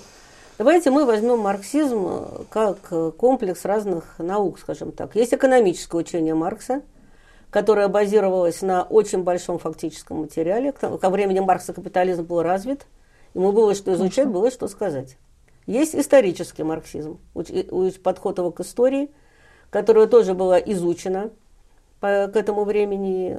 Там было колоссальное количество фактов, концепций, ему тоже было что сказать. Есть манифест коммунистической партии как некий комплекс политических идей для грядущего общества. Ну, это был хороший, красивый воздушный замок, но идя на эту путеводную звезду, марксисты сумели создать что-то интересное. И есть так называемая философия марксистская, которая собственно говоря, я еще раз говорю, на том уровне познания мира, на том зачаточном состоянии естественных и многих других наук, она, в принципе, могла быть атеистической, материалистической. Ну, тогдашний атеизм – это просто какой-то очень, очень примитивные взгляды на строение мира, которые не, нас, не имели под собой какую-то научную базу. Сейчас научная база полностью изменилась абсолютно. Вы имеете в виду тогдашний атеизм это какой? В то время как раз в 19 веке было очень много разных атеист, атеизмов. Ну, в принципе, атеизм понимаете, атеизм, атеизм для марксиста и ленинца был таким дресс-кодом. Вот возьмем чиновника, да, чиновник должен сидеть в костюме при галстуке. Если он придет в джинсах и там в толстовке, он может отлично выполнять свои функции, но он не будет воспринимать как чиновника. Также и тут это дресс-код что марксист должен быть атеистом, иначе его не будут воспринимать как марксиста. Хотя это при кто этом, сказал так? Это, ну, это никто не сказал, это я говорю, это понятия такие были. Понятия? Тогда было, вот в определенных кругах была мода на атеизм. Не мода, а скорее так, специфическая особенность развития ну, мышления. Ну, специфическая особенность развития мышления на том, на том конкретном тот конкретный исторический момент. Мало ну, ли... Ленин, кстати, атаковал всегда тех участников ну, революционного движения, я просто дополню вашу ну, хорошую да. мысль, он атаковал тех, кто, например, пытался заниматься богостроительством, хотя оно не было, например, религиозным, но при этом, э, при этом Ленин из политических соображений с такими проявлениями боролся, вне всякого сомнения. Да не из политических, что... а это было, я говорю, это был определенный дресс-код для тогдашнего марксиста. Ну, можно назвать и так, просто мне кажется, что здесь это надо рассматривать еще как результат развития их сознания, классового, ну, в любом в случае, это было очень давно. Это было сто лет назад, с тех пор наука сделала настолько колоссальный скачок, что то состояние познания с нынешним, оно просто несопоставимо. Это, извините меня, как десятилетний ребенок и двухлетний ребенок. Десятилетний, двухлетнего мало что может объяснить может, и у них абсолютно разный подход к миру, разные знания, у них все абсолютно разное. И вот на нынешнем этапе развития общества я не вижу никаких причин, чтобы человек мог быть и марксистом, и верующим одновременно, поскольку, собственно говоря, все философское учение Маркса, оно отмерло естественным образом. Еще раз повторите. Философское учение Маркса, оно естественным образом, как молочные зубы. Отме... Отмерло, так надо говорить. Сейчас? Да. А почему вы так считаете? Вот так вот. Ну, я еще раз говорю, потому что современное развитие науки, за которым я слежу, где-то на более научном, где-то на более популярном уровне, слежу тщательно – оно показало э, как бы то, что атеизм и материализм является точно такой же верой, как и религиозность. я не понимаю, почему марксист может верить в то, что Бога нет, и не может верить в то, что Бог есть, если это совершенно не соотносится с другими аспектами учения Маркса. Как не соотносится? Да не Марксист соотносится оно никак. материалист. Кто а... сказал, Диана? Я Маркс. еще раз говорю. Это дресс-код тогдашнего времени. Время изменилось, дресс-код изменился. Диалектический материализм – это тоже дресс-код? Ну, диалектический материализм это немножко не о том. Как не то? Вот, они все были материалисты? Вы, вы понимаете, а ну и что, что они были материалистами? Они были мужчинами. Может ли женщина а, быть марксистом, если она, быть. извините меня, не писает на забор? И что? А при чем тут писать на забор? Может, это все то же самое. Мало ли кем они были. Еще раз говорю, они создали, они создали определенное экономическое и политическое учение, которое, сейчас уже отмерло. Оно нет. Оно вы же говорите, что... А вот философская составляющая данного учения, оно современной наукой опровергнуто, и поэтому я совершенно не понимаю, ну, почему, почему я должна... Как это? Ну, а, приведите а, примеры. Какая, часть, а какая Пруфы. часть из философии Маркса? Вот смотрите, в философии есть, например, вопрос антологии, да, о бытии утверждения Не грузите Маркса. меня. То, что Бога нет, это опровергнуто. А, так это мы не, не можем это утверждать. Подождите, не философия Маркса, Владимир, и не главное. Мы о чем говорим? Они говорили так. Наука утверждает, что Бога нет. Сейчас наука этого утверждать не может, поскольку она этого просто не знает. То есть ходом науки этот она тезис знает, но доказать не может. А, нет, нет, она, а она маркси, не, марксисты говорили знает и доказать не может, это то же самое, что не знает. Это, Маркси, Диана, в научном подходе к миру знаешь и доказать не можешь, это то же самое, что не знаешь. Вот знаете, исходя как раз из трудов Маркса и Энгельса, например, из антидюринга, из как раз таки из, из капитала, из немецкой идеологии, можно сделать ведь совершенно других, другой вывод, куда более интересный. Там говорится о, прежде всего, в чем заслуга Маркса в плане того, когда он говорит о религии. Он же говорит не просто об отсутствии отсутствии Бога. Он говорит о том, что религия является продуктом социального развития. Во-первых, то, что она создана была человеком. Я совершенно согласна Что она была создана человеком. Я совершенно с этим согласна. Вы согласны, что Конечно. религия создана Безусловно. человеком, да? Ну как религия создана человеком? Человек, по крайней мере, ее как каменщик кладет стены, но по проекту архитектора. Но стены кладет каменщик. Вот в этом смысле она создана. Да. А, но получается, что вы, э, что вы деист в реальности, то есть, э, скажем А так, я никогда не говорила, что это не так. А, то, что для вас Бог – это Бог-часовщик определенный, да? То есть, он не обязателен, а не он от, послал откровение. Почему? То есть, это для вас Откровение не Бог – это составная часть. И Бог чудеса – это составная часть. А, то есть, вы в чудеса все-таки верите? Что значит верю Бога? в чудеса, я с ними сталкиваюсь в реальной жизни? Вы мне говорите, верю. Они это, нет, это просто очень важно. Я с ними сталкивалась это в реальной важно, жизни. Э, это важно в философском смысле, потому что и для Маркса, например, Бог-часовщик, э, Деос, не Теос, а Деос, был допустим. Э, он мог говорить, например, об идеалистах э, разных, причем он идеалистами настоящих, например, не стал бы считать Фому Аквинского и прочих, потому что они принадлежали к другой, к другой совершенно эпохе. Гегель – это как раз идеалист, которого Маркс мог вполне Владимир, я человек, не, не, я человек не склонный к вере во что бы то ни было именно к вере вне. Поэтому ну, меня, как же, меня вы к вере, Бога верите в Бога? Ну, вера это термин. Поэтому Нет, меня к вере приводили чудесами, чудесами конкретными, случавшимися со мной. А, то есть для вас это не вера, это доказательство. То есть для вас ну, вот Бог доказан, такой, получается. Я такой человек, да. И поэтому меня таким образом э, Господь Бог или ангел-хранитель, не знаю кто, вел к моей вере. Вот таким образом. Вот как ну раз... хорошо, вот пример.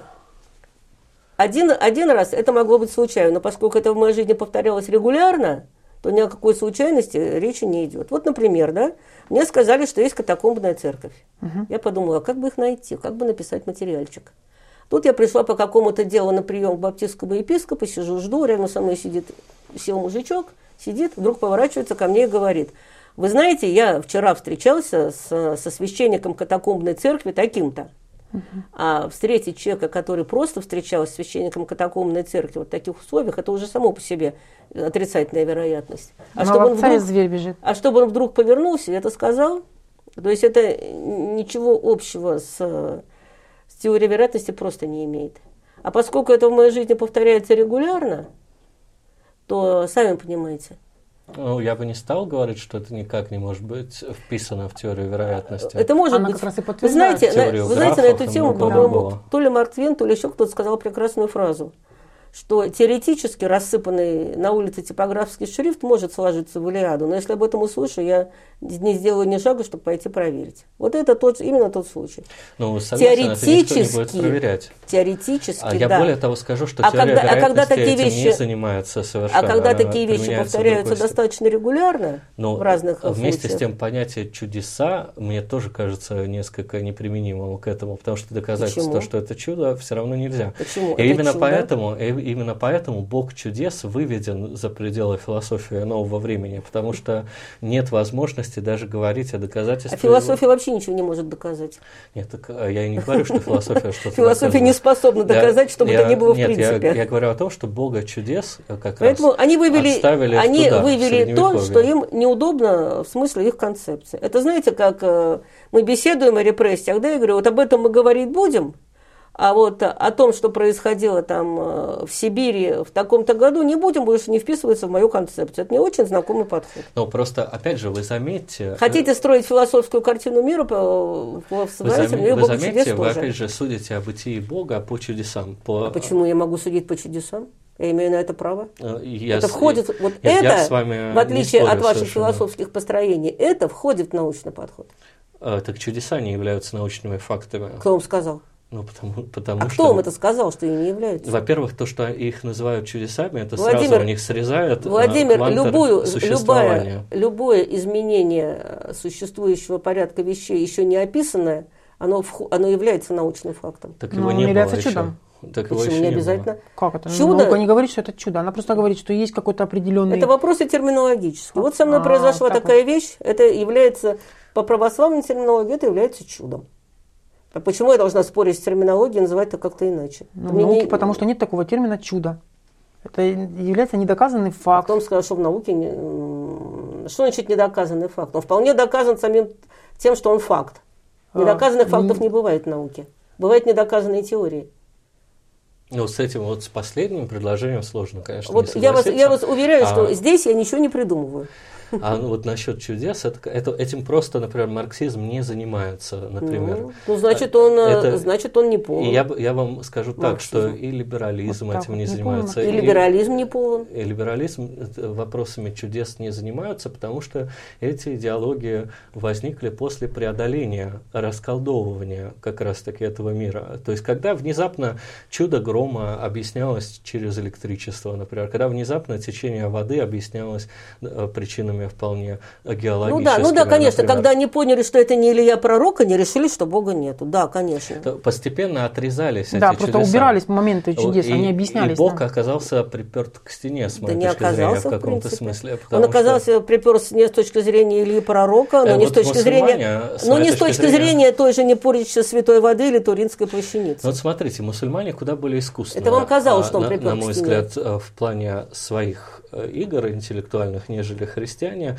потому что мусульмане, а, например, гораздо э, считают мир, который создан, создан Аллахом, принципиально познаваемым.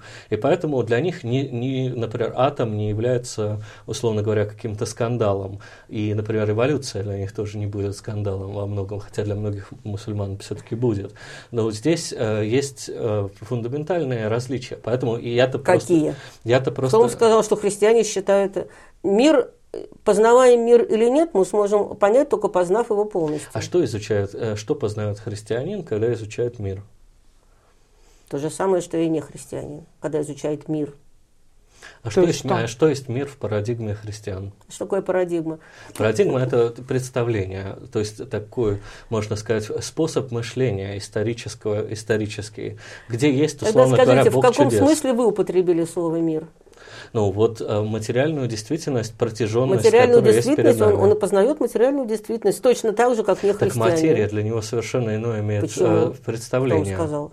для христиан. И для, иначе сказал? он не христианин. А, например, смотрите, для сказал? язычника материя была населена фавнами, нимфами, много чем еще. Иногда некоторые язычники считали, что любая форма материи живая, например, а просто она удалена от абсолюта, скажем так. Это вот их примитивное представление. Как трудно с гуманитариями. А, Давайте а дальше. Вот, а вот в христианском мире там же есть, например, и рай, и ад, например, хотя не во всех конфессиях. А это не материя, это совсем другое. А как не материя? Это относится к духовной составляющей.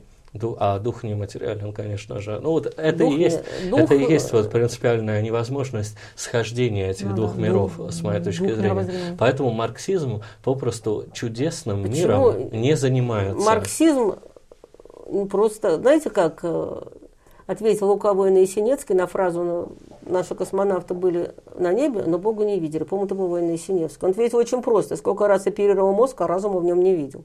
Хорошая шутка, с моей точки зрения. В ней есть определенная... Очень хорошая. А, есть определенная ирония. На самом деле, вот мы с вами можем а, вот что достаточно интересное отметить как раз в так называемой современной философии постмодерна. О нем все же говорят, но далеко не все о нем имеют значительное представление. Я не имею ни малейшего представления, что она ну, может быть, может быть, потом мы о ней поговорим, но дело в том, что вот в представлениях философов, таких как Жиль Делес, э, например, как Готари, как Жан Бодриар, как э, Мишель Фуко, становится совозможным существование элементов разных парадигм. Правда, с другой стороны, задача никуда не снимается. Опять же, постмодерн отвергает и религию, и отвергает Владимир, вы не могли бы теперь сказать то же самое, но по-русски? А это по-русски, это русский не, язык. Ну, я не поняла, что, что вы сказали, смотрите, скажите смотрите, попроще. представление этих философов заключается в том, что они отвергают, условно говоря, мир чудес, о котором мы упоминали сегодня, они отвергают как недостаточный,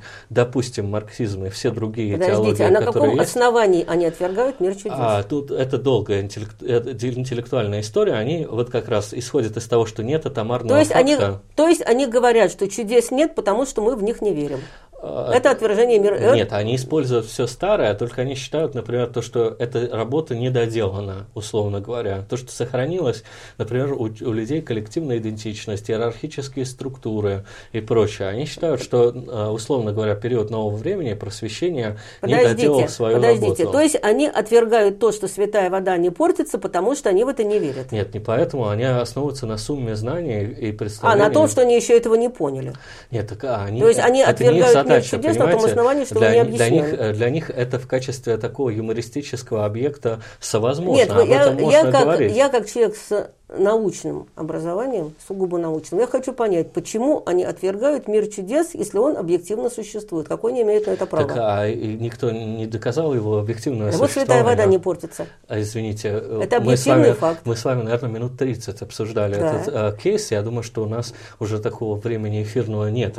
А, мы, же, можем встретиться еще раз, это не потому, не потому что насчет, э, мне кажется, это совершенно не Это объективный аргумент. факт. С моей точки зрения, как ученого, это в вашем плане Владимир, с моей точки да. зрения, как человека, которого пять лет э, учили на физмехе, политеха, именно проводить исследования, и учили всерьез, потому что, в отличие от ошибок философов, ошибки физиков стоят миллиарды рублей. И я не могу отвергать объективный факт, который ошибки, не объяснен наукой. Как считают некоторые либералы, ошибки философов влекут за собой миллионы жизней, что гораздо дороже, чем миллиарды не, рублей. Не Но э, это, это, это считают либералы, То есть которые... вы считаете, что святая вода это объективно ученый доказанный факт? Вы считаете, а вы, святая кстати, вода это кстати, а объективный считаете, факт, который считаете, наука пока что не э, объяснила. Вот, кстати, вопрос. Значит, считаю, Но она подтвердила знаю. его? Наука подтверждает этот факт? Естественно. Вопрос. Если раз она пытается его объяснить, постоянно и разными методами, значит, она его подтверждает. Так наука ли наука этим пытается. занимается, или отдельные да. ученые? Ну, даже, даже в том же... Конкретно кто? А, а скажите, что вот такое с вашей наука, точки зрения, чем различается вода святая от воды, от воды не святой? Они химически отличаются? Вот, допустим, как вы любите приводить пример, вот он один кран, мы его наливаем в две бутылки, одну, условно говоря, бородатый субъект ну, благословляет, другую судя, нет. Судя по тем статьям, которые я вчера прочитала, они химически как-то отличаются, Правда, не, не сильно поняла как, но, в общем, ученые сказали, что а химически если, получается, а если вода, дистиллированную меня... воду осветить, например, вот дистиллированная вода будет одинаковой. Изменится ли химический состав, бытие, условно говоря, а, святой воды от этого? Ну, любая... Вот вам эксперимент, поставьте его. Будет ли это уже не дистиллированная вода после магических заклинаний около нее? Ну, для этого нужен хотя бы ученый, который это может сделать. Ну, вот потенциально такой Это не магические возможен. заклинания, не путайте магию и религию, это принципиально разные вещи. Ну, мне просто удобно высказаться в этих высказываниях. Понятие благодати и магия несовместимы в принципе, поскольку магия – это благодать, она идет э, с небес, а магия – это то, что делает человек, и человеческой волей какие-то вещи происходят. Это, вот это абсолютно несовместимые понятия, поэтому это не магические действия, а это именно призывание благодати принципиально иное. Оно сверхъестественное? Да.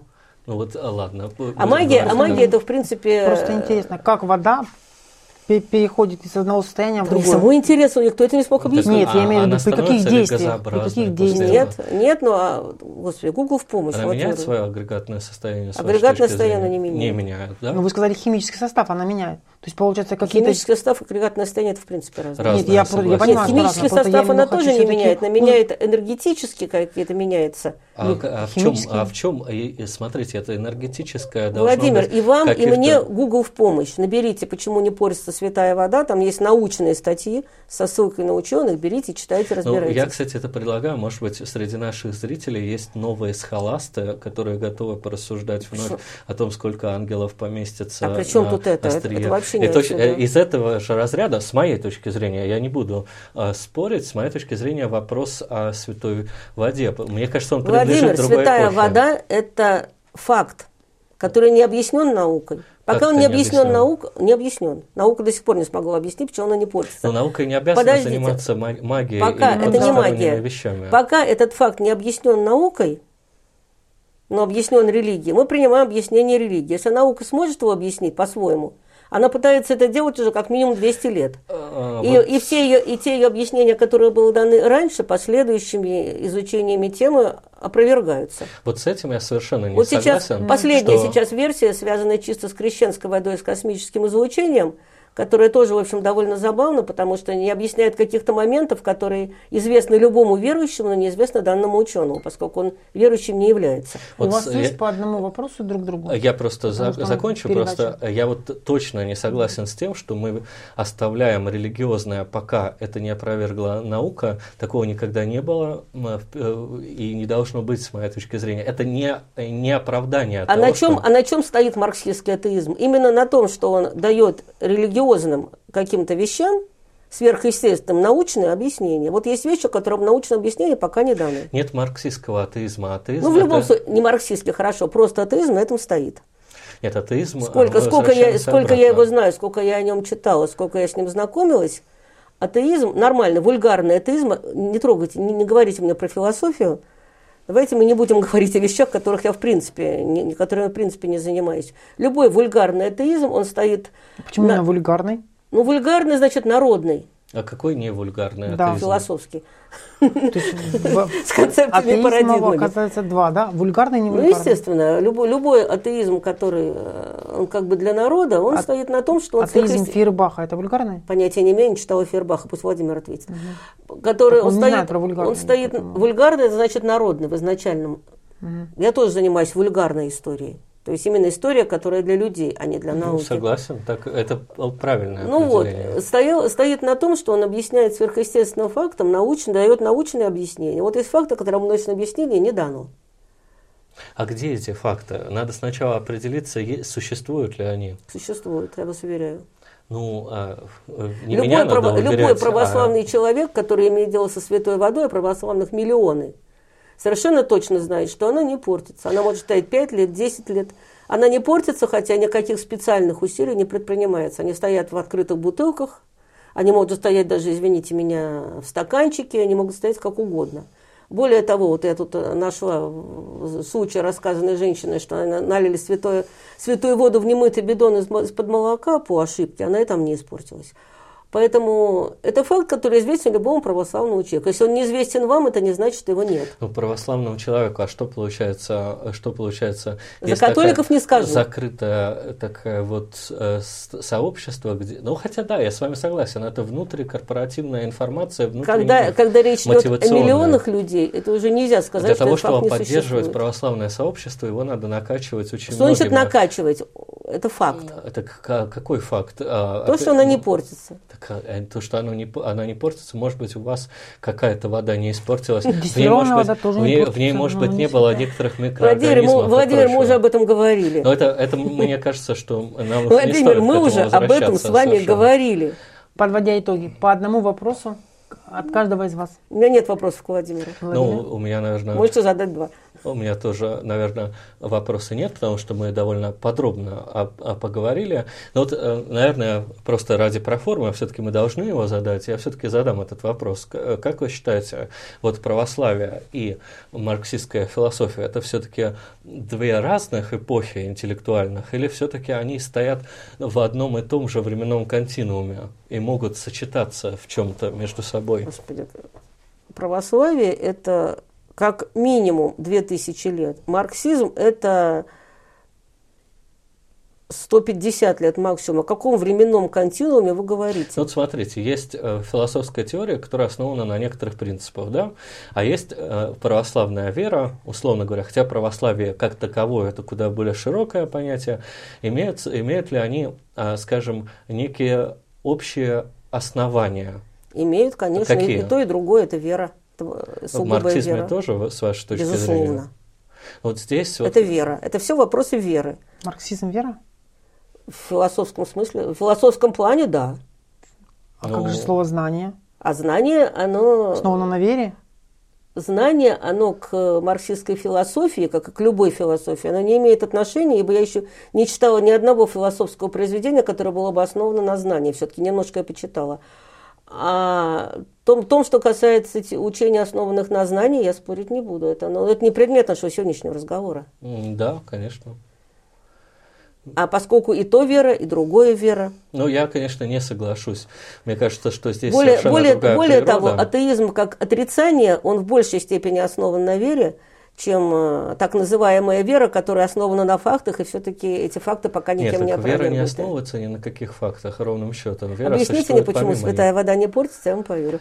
А, это не моя задача, это, а, это ваша задача доказать, что она не портится. Она не портится. Ну, Это- докажите это- это Мо- эмпирический может- факт. Нет, может быть... это Владимир, такая- эмпирические факты, эмпи- эмпирика это эмпирические не факты с точки зрения науки в доказательствах не нуждаются, они Нет, есть. как нуждаются. это, как, это, не не нуждаются? Факты нуждаются? Ну, как? Нуждаются все Ну в как объяснить гуманитарию, Ну, что всё такое в науке наука? должно быть доказано. Эмпирический Как это? И факт эмпирический так не же самое. нуждается в доказательствах. То, Да. что он, Он есть, есть. вы имеете в Он виду, есть. да? Его Нет, он должны есть, и потом объяснить. его доказывают. Нет, Даже его не доказывают. факты. Нет, его не доказывают. Доказывают теории. А эмпирические факты объясняют. Так, в а в- у нас-то с вами спор о том, был ли этот эмпирический Да, факт. был. Вот наше разногласие в чем заключается. Был. Потому что я с вами не согласен, что вода не портится, потому что она святая. Я Вот не говорю, что в она этом- не портится, потому что она святая. Я говорю, что святая вода не портится. Это не одно и то же? Нет. Хорошо, довольно интересно. Это разные вещи. Да. Можно я не говорю, что она... согласиться? Это с моей точки зрения она не портится, потому что она святая. Вы можете дать любое объяснение тому, почему, почему она не портится. Не обязательно, Подводя потому что она итоги. святая. Объясните. Подводя итоги, каждый по несколько слов по поводу все-таки марксизм и вера в Бога. Владимир. Да, я опять же повторю уже то, что говорил. С моей точки зрения, в- э, вера в Бога не может быть интегрирована внутрь самого э, марксизма как системы философских взглядов. Она там неуместный артефакт совершенно, она там не может присутствовать. Марксизм религию и веру истолковывает как то, что происходит от человека, от общества, рассматривает это диалектически в контексте развития истории, и этим это отличается кардинально от самого мира живого Бога, можно сказать, от утверждения наличия сверхъестественного божества, причем не философского деоса, а именно Бога живого, как о нем говорится, например, в Священном Писании. Это совершенно разные, с моей точки зрения, миры, интеллектуальные, разные парадигмы, их ни в коем случае невозможно смешивать, это будет нарушением элементарных и выдержанных уже на настоящий момент чуть ли не формалине академических правил.